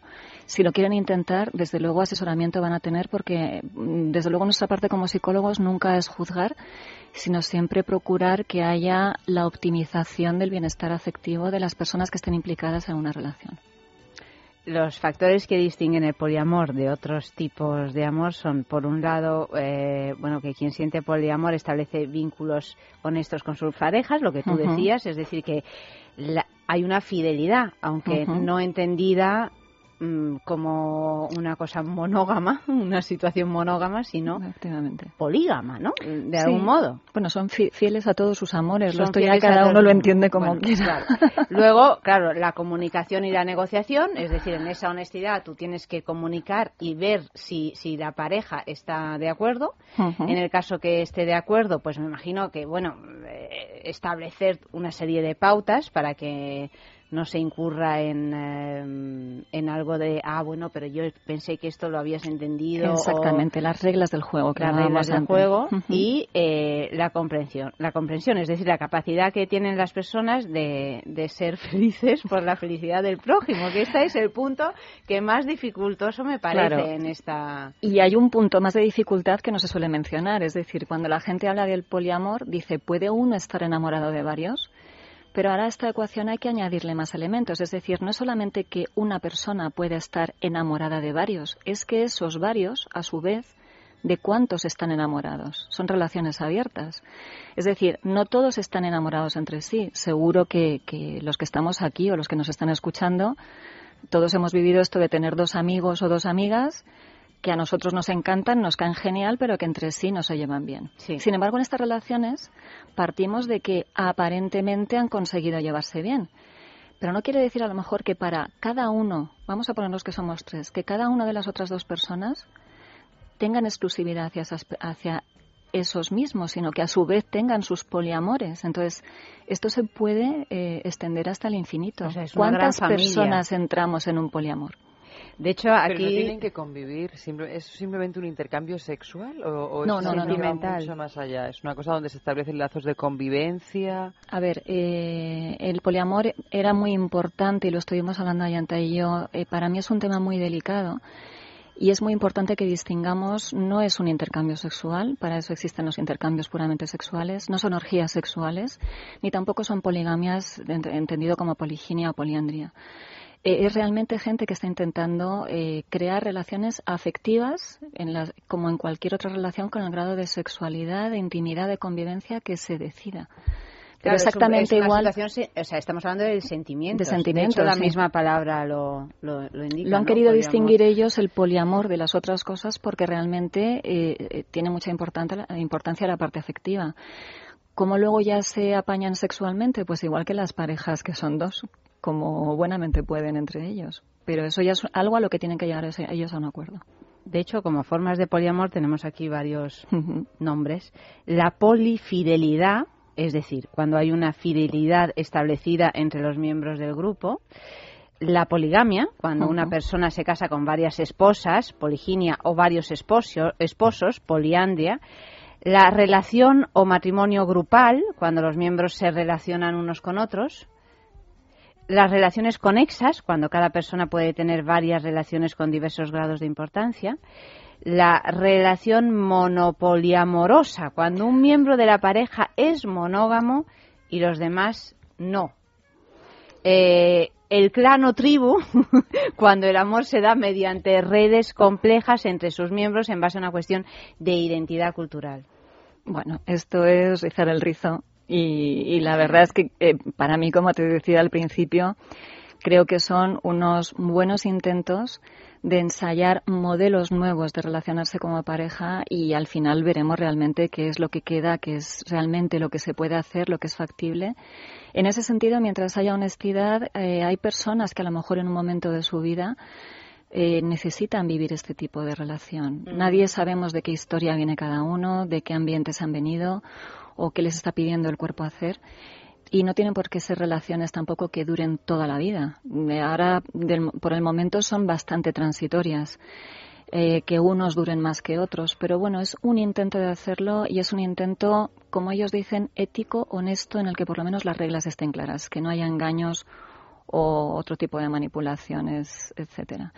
A mí estos modelos, bueno, la poligamia no me parece un tipo de, poliamor porque ahí van implicados aspectos que tienen que ver más con eh, cuestiones antropológicas casi religiosas también y porque realmente eh, en la poligamia las mujeres están eh, dependiendo de un hombre y no tienen la posibilidad de ellas a su vez ejercer el poliamor que, ejercen ellos. Entonces no, no estaría dentro de esas reglas del juego, puesto que el poliamor parte de que todos estamos en poliamor, es decir, yo puedo estar enamorado de varios, pero las otras personas que están implicadas también, cosa que no ocurre en la poligamia o en la, bueno, en la poligamia, poliginia o poliandria.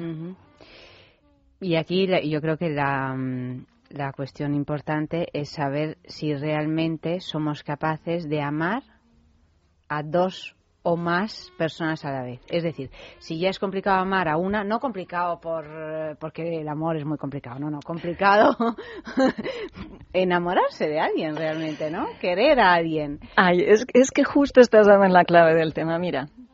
No es lo mismo estar enamorado que amar a alguien. Claro. Bueno, pues amar a alguien. Claro. Y amar a alguien, tampoco cuando alguien ama a alguien, ama al 100% o sabe amar. Es decir, una cosa es decir te quiero y otra cosa es saber querer. Entonces, el sentimiento de amor o de enamoramiento lo puedes sentir. Además, eso es una cosa que va a su bolita. Es decir, que cuando se te encoge el estómago por alguien, pues eh, no lo puedes evitar. Lo que sí puedes gestionar es lo que haces después de sentir eso. Y luego está lo que es ya amar a alguien, saber querer a alguien. Y ahí es donde está lo complicado, porque saber querer a alguien es, tiene que haber siempre una especie de reciprocidad, de flujo entre las personas que ambas tengan una relación que sea satisfactoria para ambas. Si esto ya resulta difícil cuando lo hablábamos antes, ¿cómo empiezas a eh, conjugar que entren nuevos elementos? ¿Con quién tienes más confianza?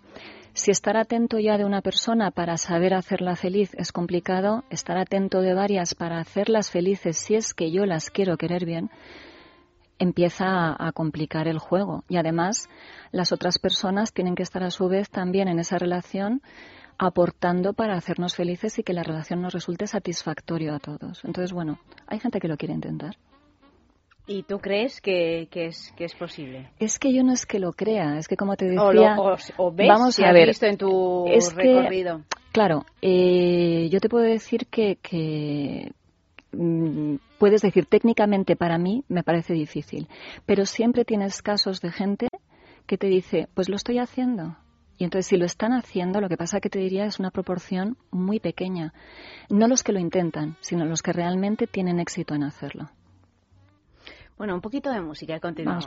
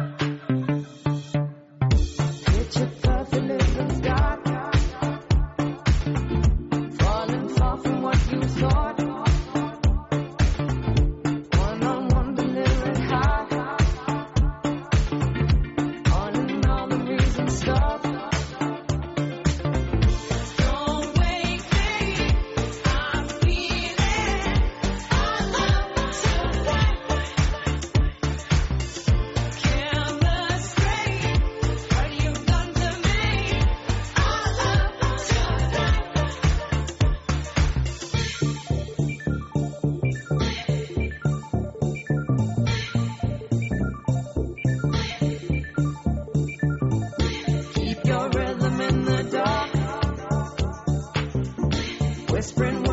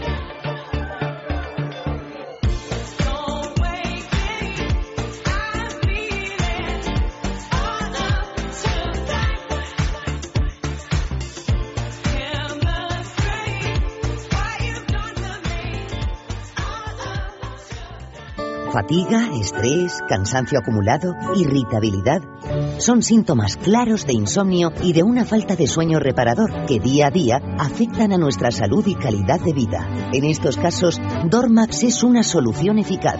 Dormax es un complemento alimenticio natural único que nos ayuda a neutralizar las causas que nos impiden dormir, asegurándonos un descanso de calidad y verdaderamente reparador.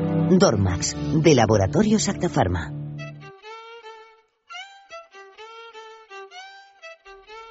Y vamos eh, ya con nuestro concurso de objetos de placer exquisitos, Bailelo. Ya sabéis que, tenemos aquí un, concurso que es una maravilla porque os pedimos que nos enviéis pues una foto de algún lugar donde os habría gustado o donde hayáis tenido un encuentro apasionado, un, encuentro así muy, muy sexy. Eh, podéis enviar esas fotos a esta dirección, sexo arroba es sexo arroba es y si a pie de foto nos explicáis qué sucedió en aquella aquella ocasión, pues todavía mejor. ¿Cuál es el, regalo de estas semanas? Pues de esta semana, pues son las Hula Beats de Lelo, que son unas esferas de placer con rotación y vibración simultáneas, controladas con un mando a distancia, que bueno, pues proporcionan unos placeres inolvidables con solo pulsar un botón.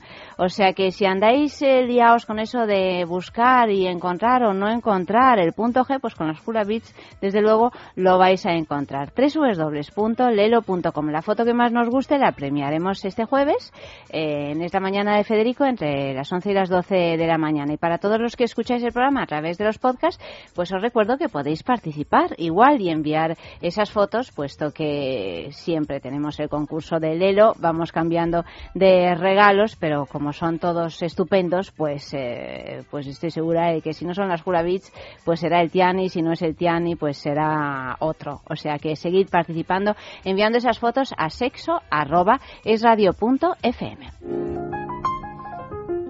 y seguimos con Mila Kawe hablando del poliamor, esa forma, iba a decir, esa forma nueva de abordar una relación amorosa, una relación sentimental, aunque nueva, nueva, muy nueva tampoco es, porque allá por los años 70, por ejemplo, hubo eh, una etapa en la que también se, se, hablaba de, esto, ¿no? De la, de la libertad, no solo sexual, sino también sentimental y, de, y de, de cómo vivir así felizmente en comunidad, incluso compartiendo hijos, descendencia, familia, etcétera. No salió muy bien el asunto en su día. Por eso comentamos que todos los intentos que se hagan, lo que se está pretendiendo, yo creo que modificar es el modelo tradicional y único, y que lo que es anormal es que un modelo único sea válido para todo el mundo. Entonces, ahora que se tiene la oportunidad en la que la reproducción, la familia no es la prioridad, sino que la prioridad es la afectividad y pasar por esta vida siendo un poco felices, eh, a la gente que no le vale el modelo tradicional está intentando otro tipo de modelos, que puede ser desde no convivir, eh, bueno, otro tipo de, pautas, etcétera, y, y, ya veremos qué es lo que se queda. Y entre estos modelos nuevos que se está proponiendo es el del poliamor, que como tú decías se ha intentado de otras maneras en los años 70, pero al fin y al cabo es algo que ha existido toda la vida, eso de que te casas con una persona pero de pronto te enamoras de otra o por una serie de circunstancias mantienes una excelente relación con tu pareja y con otra persona que ha surgido en tu vida por X circunstancias y si tuvieras que decidir no sabes bien por qué. Y entonces lo que hablábamos antes cuando han surgido estas historias que han dado lugar a grandes pasiones y, novelas tremebundas estas de te quiero pero estoy casado o casada y no puede ser, eso de alguna manera se ha roto y se está pretendiendo que eso se, se viva con cierta normalidad. Porque luego también es cierto que aunque en el modelo tradicional para que esto se diera tenía que existir el engaño, también es verdad que hay muchas parejas que han convivido siendo conscientes de que su pareja vivía con otra persona y de alguna manera había una tolerancia solamente de la que eran conscientes las personas que estaban implicadas en ese tipo de relación. Sí, pero no se hacía público. Pero no se hacía público. Y esa es una diferencia, ¿eh? Claro, entonces bueno, por eso decíamos que esta gente lo que está intentando es que esto desde el principio se pongan las reglas del juego encima de la mesa, que haya una cierta ética, una cierta, cierta honestidad en la que el engaño está de más. Realmente el engaño hoy en día en el que hay libertad para elegir con quién estás y de qué manera puedes estar con esa persona, el engaño diríamos que es casi lo más deleznable, es lo más eh, casposo, podríamos decir, que se puede dar, puesto que si eres libre, ¿para qué vas a engañar? ¿Por qué te entras a una relación de pareja con intención de engañarla. Entra en un modelo de pareja que se ajuste mejor a lo que tú quieres o a lo que quieres vivir o a la etapa de tu vida en la que, en la que necesites eso. Tenemos, eh, hemos hecho una encuesta por la calle. Bien. Mira, una, una encuesta con, con, algunas mm, preguntas. Mira, la primera hemos preguntado, ¿crees que existe la posibilidad de amar a dos o más personas a la vez? A ver qué nos han contestado.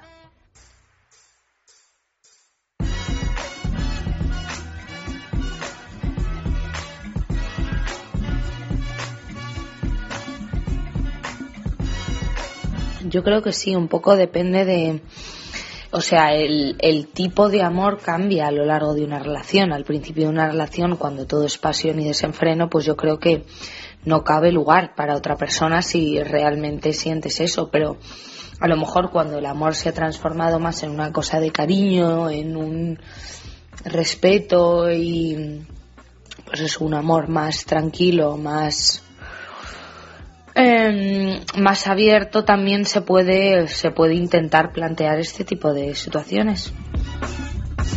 El poliamor, estar enamorado, tener relaciones sexuales, o, la verdad es que no sé muy bien qué es esto del poliamor, pero en una pareja se puede poner en práctica cualquier cosa. Nada es imposible, siempre que haya verdadero entendimiento y consentimiento mutuo y una comunidad de gustos e intereses, lo que al fin y al cabo, aparte del amor, define a una pareja. Plantearlo en sí como una posibilidad, sinceramente lo dudo. Eh, no sé, sería muy complicado y se requiere que las, a las tres personas sean tremendamente abiertas de mente, lo que no suele pasar con mucha frecuencia, no sé, es muy, es muy difícil poder eh, mantener una relación entre una relación de ese tipo. Yo creo que es imposible. Sí, puede ser posible, aunque yo, por ejemplo, eh, eh, hablaría que yo pienso que, bajo mi punto de vista, yo en particular creo que no, que no podría hablar, amar a dos personas a la vez igualmente. Siempre habría una que superaría seguramente a la otra. Mm, porque, hombre, la persona que está a tu lado, que convive más con ella, yo pienso que siempre se le va a querer, se le va a tener bastante más cariño y amor que a otra persona que sea su, eh, eh, circunstancial. Querer a dos personas a la vez, pero amar, yo creo que solo se puede amar a una realmente si es si es amar, o sea, porque querer se puede querer a muchas personas y se puede tener relaciones si se refiere a eso con varias personas, pero yo creo que en caso de amar a Mars eh, solo se debe amar a una persona. Dos o tres personas a la vez, pues pues eso es más bien en el, tiempo de cuando eres novio, sois novio y pues claro, en el momento que sois novio pues puedes tener dos o tres parejas, tres personas a la vez queriéndolas, pero en el momento que ya haces tu vida pues yo creo que solamente es a una sola persona, ¿no? Pues iba a estar contenta la novia de este señor que ha participado, desde luego. Pero no le falta razón. A ver, pero vamos a matizar. Tú fíjate qué curioso, qué difícil le resultaba a todos explicarlo. Al principio es como un shock poliamor, esto que es, qué raro, puede que sí, puede que no, mm, qué difícil. O sea, notaba en, en las respuestas que han dado como ese choque, ¿no? Y tener que pensar como sería posible, ¿no? Algo que, que realmente resulta difícil.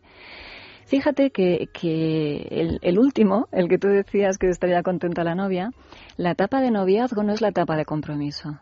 Tú en la etapa de noviazgo estás conociendo a la persona y todavía cuando no te has comprometido es cuando puedes tantear a varias personas a ver cuál realmente es con la que tú quieres seguir para tener un compromiso. Ahora mismo eh, parece mentira que enseguida que, estás con alguien ya se piensa que hay una relación definitiva y nos saltamos la época de noviazgo, que es fundamental. Entonces, fíjate, yo recomendaría que incluso en la época de noviazgo se tenga más claro o, o se, se, vean posibilidades para luego elegir una con la, con la que realmente uno esté convencido que es con la que puedes seguir adelante. O sea, que, que, de todas quizás la que me parecía la, me parecería hasta la más lógica. Sí, sí. Mm. Y de las otras respuestas que... Pues las otras muy curioso porque, mira, pues había uno que decía que, bueno, que quieres más a la pareja con la que convives que otra que sea transitoria, pero es que realmente el poliamor no está proponiendo esto.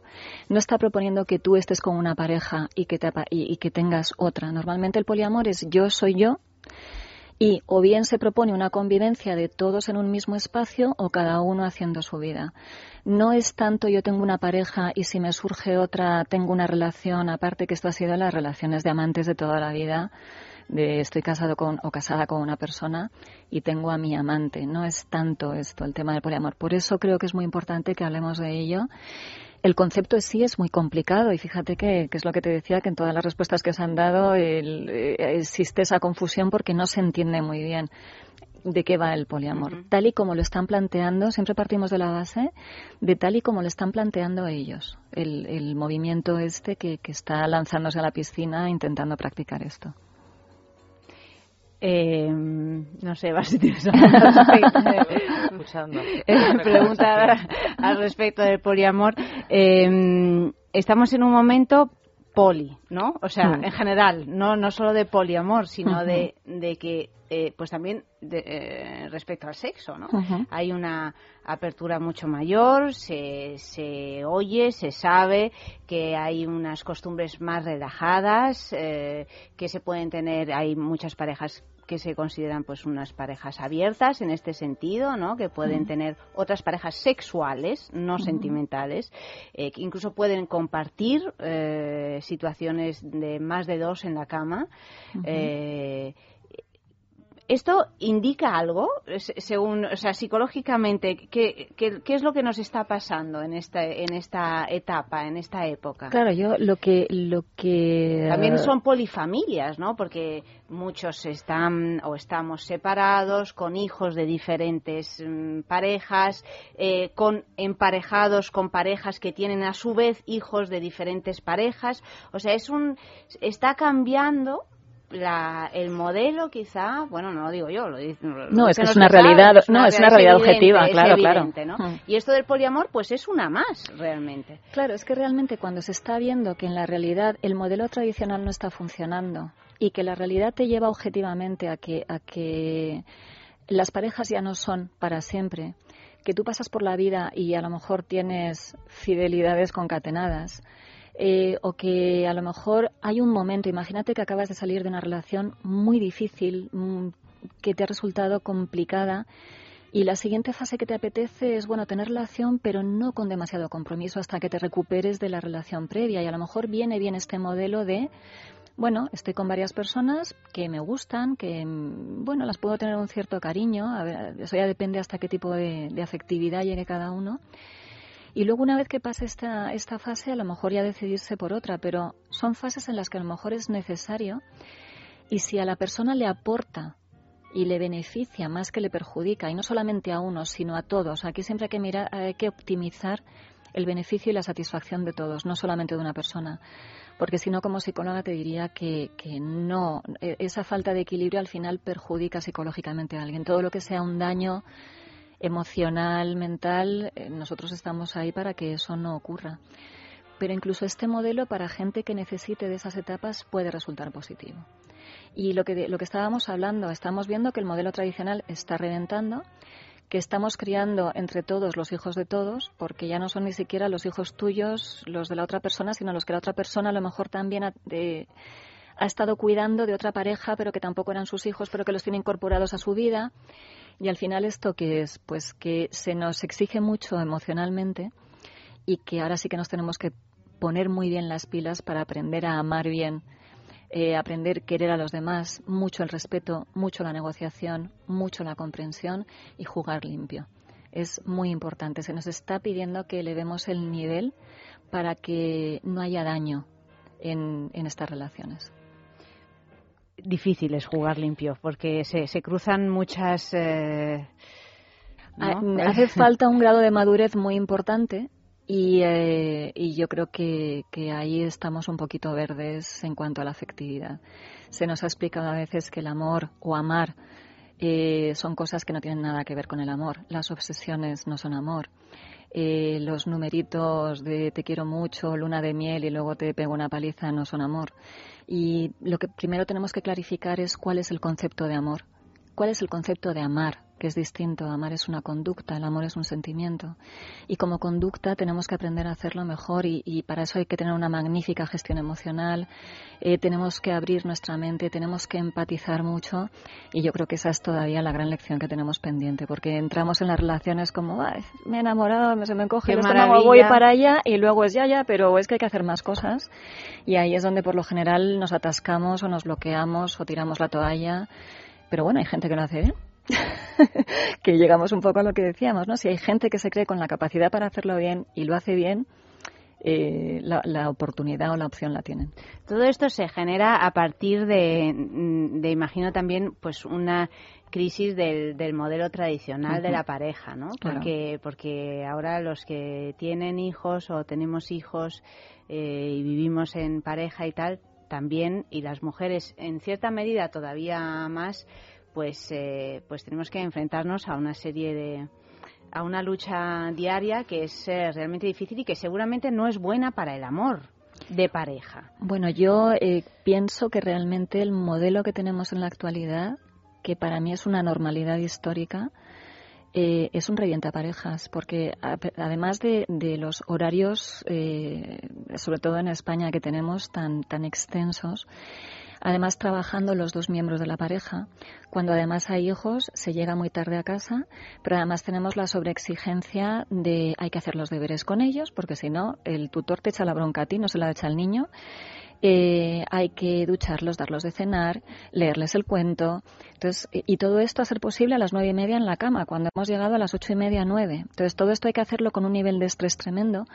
No se hace a los niños eh, que todo esto sea un momento lúdico y cuando acabas estasiado, porque ya vienes de todo el día de trabajo, lo que tienes ganas una vez que apagas la luz del cuarto del niño es estar solo. Sin embargo, te está esperando la pareja, cariño, tenemos que hablar y es lo último que te apetece. Te apetece sentarte, tomarte tu cervecita, tu copita de vino o irte a la cama. Entonces va quedando cada vez menos espacio. Es como que a la pareja le vamos dando la patadita. Es bueno, como vivimos juntos no hace falta que nos atendamos. Y ahí es donde entra el concepto saber amar. Saber amar depende, o sea, o, que la relación se mantenga, depende mucho del gesto, de la atención que se da al otro. Por ejemplo, por parte hay que saber escuchar al otro cuando está estresado, hay que tener, hay que tener ese detalle de saber hacerle feliz y eso requiere una atención y un esfuerzo que hoy en día realmente las parejas van agotadas, las relaciones van saliendo casi casi que porque sí, pero es que las relaciones hay que trabajarlas, si no no se mantienen, durarán, pero cuando se acabe el fuelle, como no lo estemos ahí dando aire, se, se acaban y es una pena porque la gente entra con muy buena intención en las relaciones de pareja, quiere hacerlo bien, pero realmente el, modelo, la estructura que tenemos ahora de pareja, sobre todo si hay niños, y más si hay niños, por ejemplo, de varias parejas que además hay que conjugar, llevarte bien con exparejas, con niños que vienen de otros modelos, que eso también es muy complicado.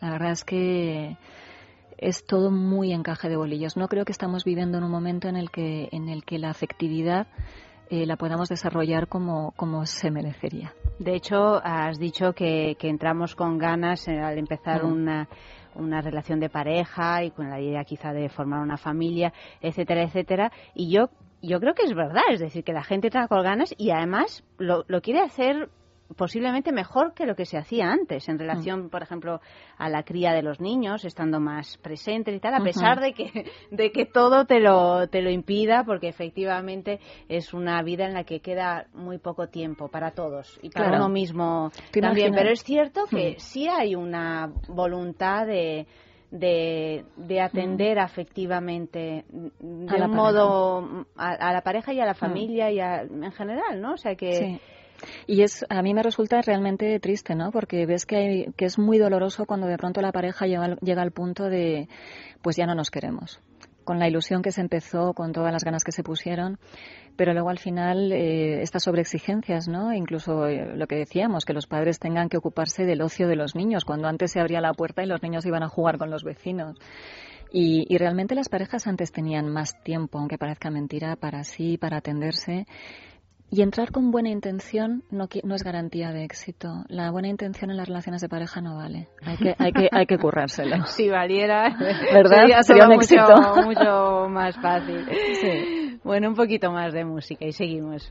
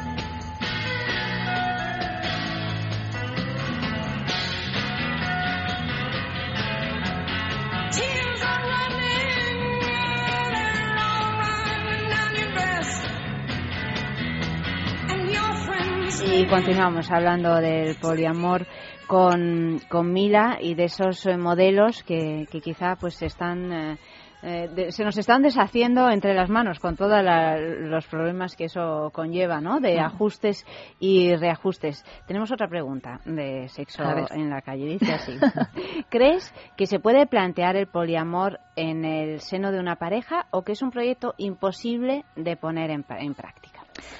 A ver, por definición, escuchamos, Venga, escuchamos, y luego tú nos dices. Y sí, yo creo que totalmente que se puede plantear sin ningún problema, vamos. Eh, depende de la persona, si se sentiría ofendida o lo que sea, pero yo creo que estamos en un, en un momento en la que hay muchas parejas que no son monógamas. Amar a distintas personas a la vez es posible.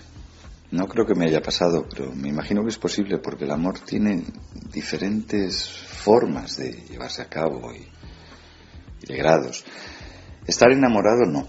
Yo creo que solo se puede estar enamorado de una persona al mismo tiempo, porque es una neurosis mucho más simple, más directa, que solo puedes aplicar a una persona. Pero yo creo que la posibilidad existe. Eh, a mí personalmente me ha pasado, pero uno siempre acaba queriendo más a una persona que a la otra. En una pareja estable pienso que, tiene que ser eh, difícil el, llevar eh, dos amores a la vez. Mm, sobre todo pienso que para llevar dos amores a la vez hay que tener muchísima memoria porque a mí, por ejemplo, si tuviera dos personas me cogerían enseguida porque no tengo memoria ninguna y seguro que la primera me cogería enseguida sabiendo que tengo otra más. O sea que yo en mi caso, imposible porque no tengo memoria y me pedirían enseguida. Bueno, hoy en día hay parejas muy liberales, pero, pero vamos, yo concretamente no permitiría que mi pareja tuviera otras relaciones otras relaciones simultáneas a la vez que la, que la nuestra. La verdad que en ese sentido, pues ha, sucedido muchos casos de que sí, han, gente, gente ha habido de que lo ha puesto en práctica y la verdad pues es, mí les ha costado mucho también su, su relación, la relación de, en su hogar, pues de que se han destruido muchas familias y la verdad que en mi caso pues de momento en principio no me, no me ha tocado simplemente al principio claro cuando éramos novios pues claro ella tenía muchos novios y yo novias y, y ahora mismo pues somos dos parejas no perfectas pero por lo menos intentamos ser felices a ver, mira. no, es que es genial. Mira, me encanta porque realmente esto no es poliamor. Es decir. Claro, es que aquí hay una confusión entre el sexo, el, el, concepto de tener un amante, o sea, la infidelidad. claro. hay un poco de lío, hay un poco de lío. Hay, hay bastante lío. Entonces, claro, aquí que se está proponiendo, yo tengo una pareja y sí puedo querer a más personas pero partimos de pareja. Pareja viene de par, dos. Mm. Entonces ya meter a X personas entra dentro de otro modelo o del engaño, como tú decías. Entonces lo que plantea el poliamor no es tengo una pareja y meto a más personas. Lo que plantea el poliamor somos varias personas en una igualdad de condiciones queriéndonos y no es eso no es claro, pareja. lo que pasa es que muchas veces empieza por una pareja y luego te conviertes en tres, en cuatro. Ah, no necesariamente. No o sea, la gente que está entrando en esto es, ah, o sea, directamente, es directamente eh, bueno, pues eh, te enamoras de uno de otro y a lo mejor tengo que admitir a la persona de la que está enamorado una de las personas de las que yo estoy enamorada. Bueno, así es más fácil, de todas maneras. O sea, si ya sales eh, desde el principio con esa Claro, yo esas reglas. Claro, si, sabes exactamente. Llevas 20 años con tu pareja y un día le dices, ¿sabes qué, mi vida? Que yo soy un poliamoroso, poliamoroso. Entonces, claro, ahí, ahí es más complicado. Pues mira, es como que uno se sentiría estafado, ¿no? Porque si eras poliamoroso, me lo dices al principio, ya habría decidido ah, yo si me hubiese metido. Bueno, uno pero tiene cuando el derecho a cambiar también. Claro, pero cuando uno está sintiendo que está cambiando y hay que hay que eh, resetear. las reglas del juego, hay que hablarlo. Comunicación y Mm. negociación. Es decir, yo te digo que me estoy convirtiendo o creo que me he vuelto una persona poliamorosa o que necesito vivir esto en mi vida.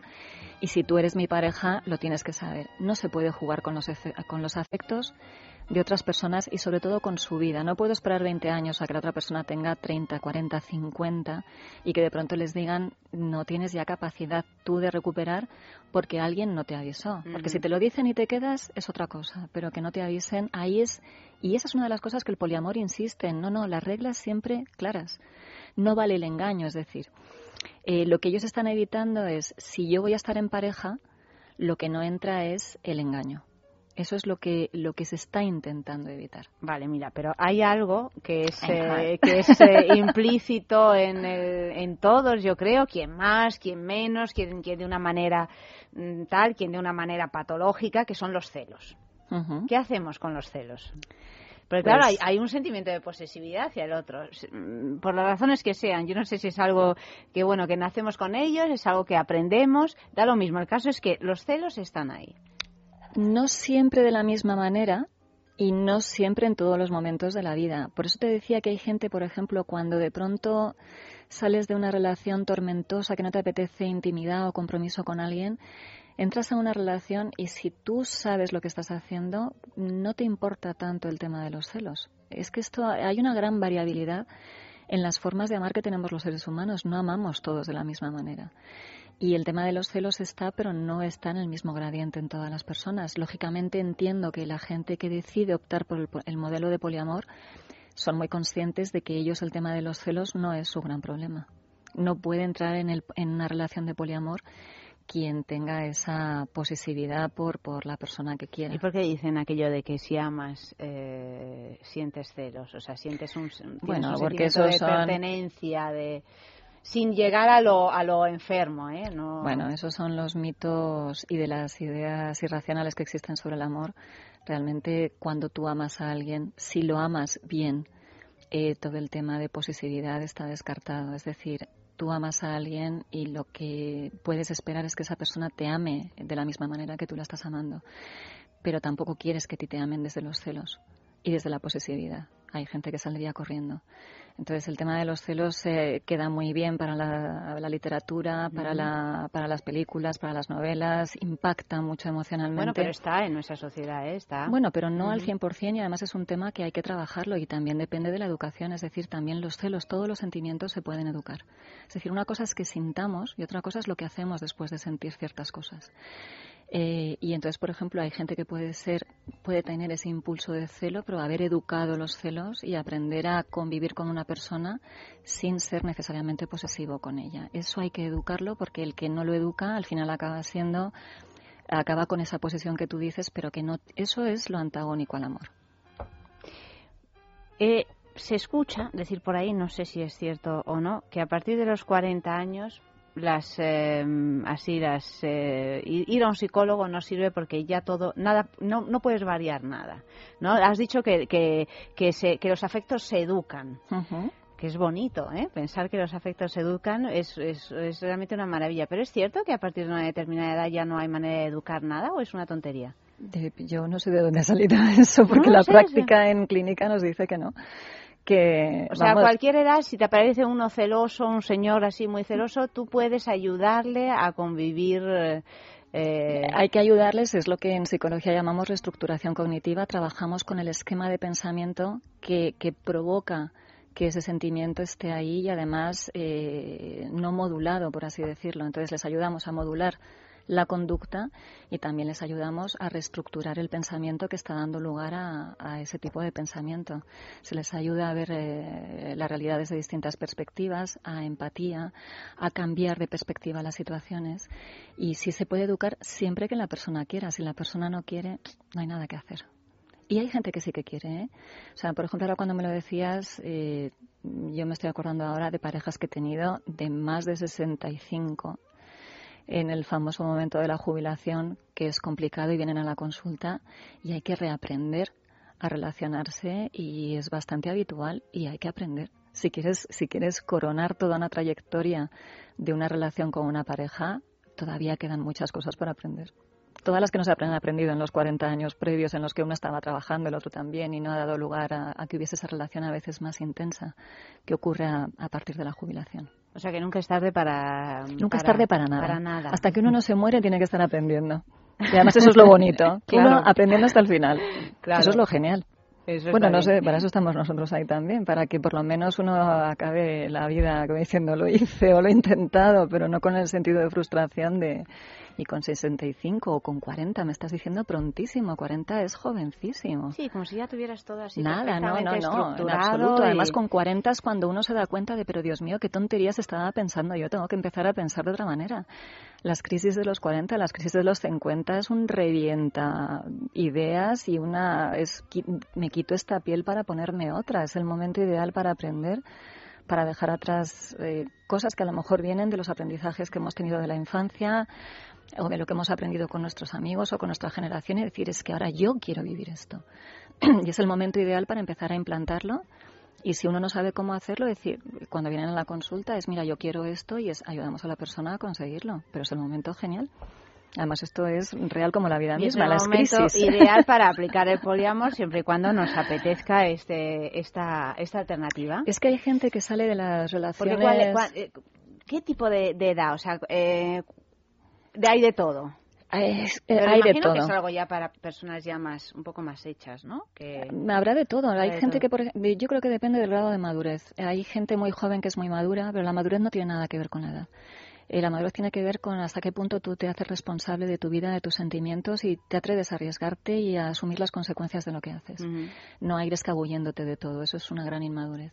Y hay gente muy joven que es muy madura y que está capacitada para entrar a este tipo de relación. Hay gente madura que está capacitada o que no está capacitada para entrar. Hay gente que quiere intentarlo y luego de pronto se da cuenta de que no, no es lo suyo. Hay gente a la que le llama la atención este tipo de modelo y hay gente a la que no le llama nada la atención. Lo bueno es que haya libertad para elegir, que haya opciones para que uno su afectividad la pueda desarrollar de la forma más satisfactoria posible. Y como te decía, hay gente, por ejemplo, que sale de relaciones. Esto es un ejemplo, no es lo único por lo que uno puede entrar en el, en el poliamor. Eh, uno puede entrar pues porque le pide al cuerpo que quiere experimentar con qué es esto del poliamor, porque le haya pasado que se ha enamorado de varias personas a la vez. Hay otra, otra situación que puede ser lo que decíamos. He salido de una relación que, ya es que no quiero ni la foto de, otra persona o no, la convivencia, la intimidad no me apetece, pero no por eso quiero dejar de vivir una afectividad, pues un cariño, unos mimos con gente que me caiga bien. Pero no quiero más intimidad ni compromiso. Y a lo mejor en un momento determinado viene muy bien para recuperarse, por así decir, como de las heridas.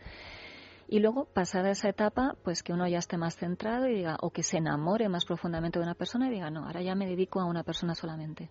Pero siempre avisando, siempre diciendo dónde está cada uno. A mí me parece mucho más eh, sencillo tener una libertad sexual que sentimental.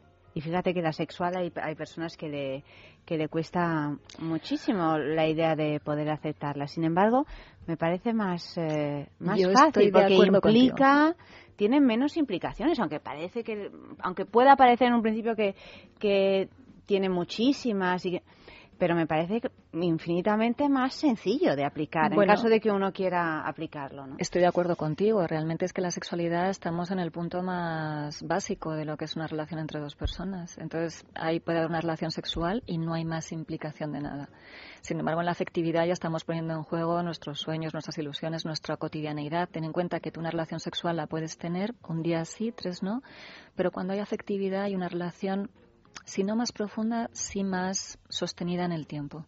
Y efectivamente eso lo complica. Y además hay más personas implicadas, no en una relación de un momento como puede ser una sexualidad con varias personas, sino una afectividad con varias personas. Hay muchos elementos a conjugar. Pues fíjate los líos que ha generado y los problemas tremendos que ha generado solo el, el hecho de desear eh, tener eh, relaciones sexuales fuera de la pareja, diciéndolo o no diciéndolo, haciéndolo sin, sin comunicárselo a a tu esposo o a tu esposa, ¿no? eh, etcétera. Claro, imagino que esto del poliamor, porque además esto del poliamor, claro, lo implica todo, tanto el sexo todo. como el amor. O sea, y es un paquete completo. Posible convivencia y, posibles hijos. O sea, es que esto ya se, se dispara al infinito, ¿no? Entonces sí es más complicado. Por eso eh, te comentaba al principio que te agradecía muchísimo que sacásemos este tema porque primero para que no se confunda con otras cosas que hemos estado hablando ahora y luego para, para explicar que no es tan sencillo. A mí realmente que la posibilidad existe, sí, pero que es difícil, mucho que es exactamente lo que te he dicho al principio, es muy complicado. Nosotros, por lo menos técnicamente, desde la experiencia que tenemos de, de, trabajar con la afectividad de las personas, es un modelo complicado, pero es posible que haya gente que sea capaz de llevarlo a cabo, pero no es la, gran mayoría de la gente. Ni siquiera todos los que entran y tantean son capaces de, salir indemnes o, satisfechos de una relación de poliamor.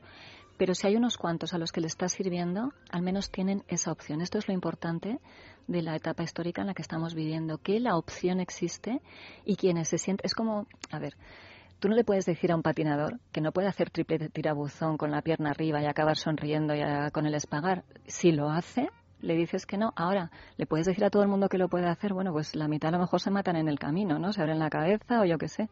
Pues esto viene a ser algo parecido. O sea que en realidad para aplicar esto tienes que tener, bueno, mucha eh, práctica de afectividad, mucho saber hacer mucha responsabilidad, mucha madurez para ir asumiendo errores, tantear, empatía, la capacidad de comunicación, negociación, perdonar, comprender y todo eso requiere un bagaje de, de, haberse trabajado mucho y de experiencia afectiva y emocional, la famosa gestión emocional, y luego que te, que te apetezca ese modelo. Que, que, bueno, que ahí está y, y el que se quiera meter eh, puede entrar, pero si no somos capaces de hacerlo con una persona que es lo más fácil hacerlo con varias, tiene su dificultad. Ahora, ¿tiene su dificultad? ¿Es imposible? No. O sea, yo no me atrevo a decir no se puede hacer porque vendrían montones de personas que están practicando lo que me dicen, pues mira, sí. Pero que la proporción no es muy alta y que las probabilidades de éxito se reducen significativamente, pero hay gente a la que les sirve y les está funcionando. Y así ya para terminar, eh, Mila, eh, ¿qué es lo, positivo? En caso de que consigamos superar todos estos obstáculos, ¿no? Eh, ¿qué es lo, positivo en relación a otras formas de amor, del poliamor? Es que realmente lo positivo del amor en general es querer y sentirse querido. Si uno es capaz de hacer felices a la gente que quiere, y siente que la gente que, le quiere le está haciendo feliz, ¿se puede pedir más? Por lo tanto, si son más, eh, si te sientes querido y puedes querer a varias personas, pues estupendo, todavía más amor.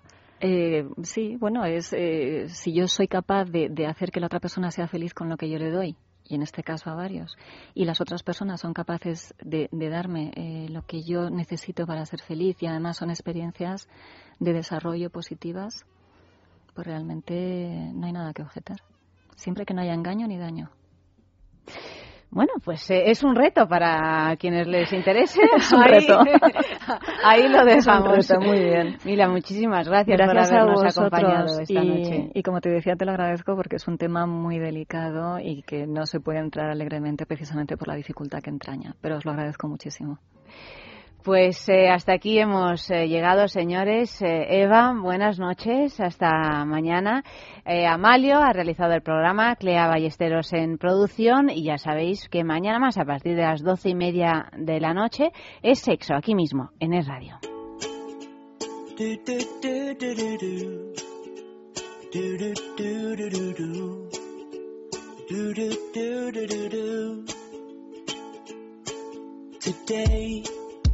I'm laughing the clouds away. I hear what the flowers say and drink every drop of rain. And I see places that I have been in ways that I've never seen. My side of the grass is green.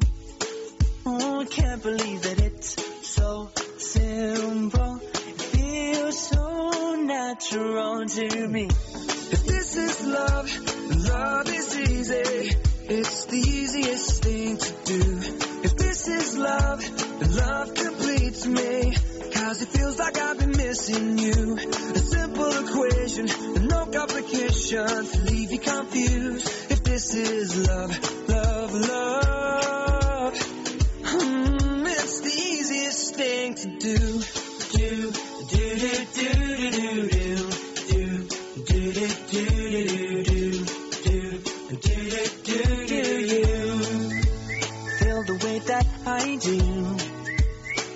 in your grey skies blue and make dirty streets look new. Mm, and the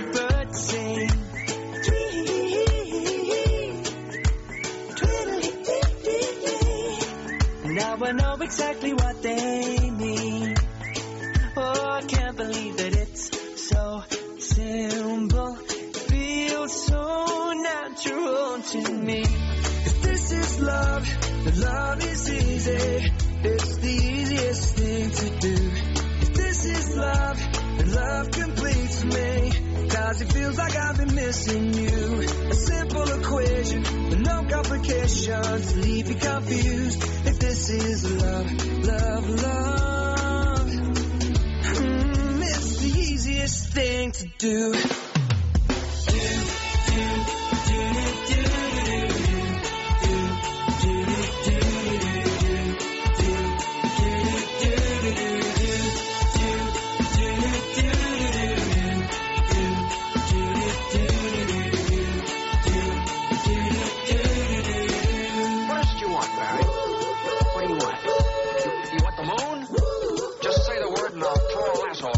slow down.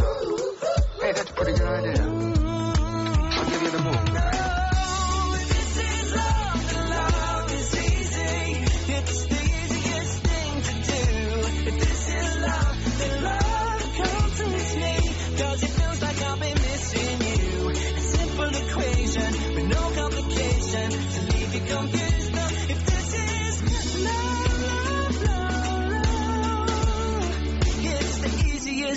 To do.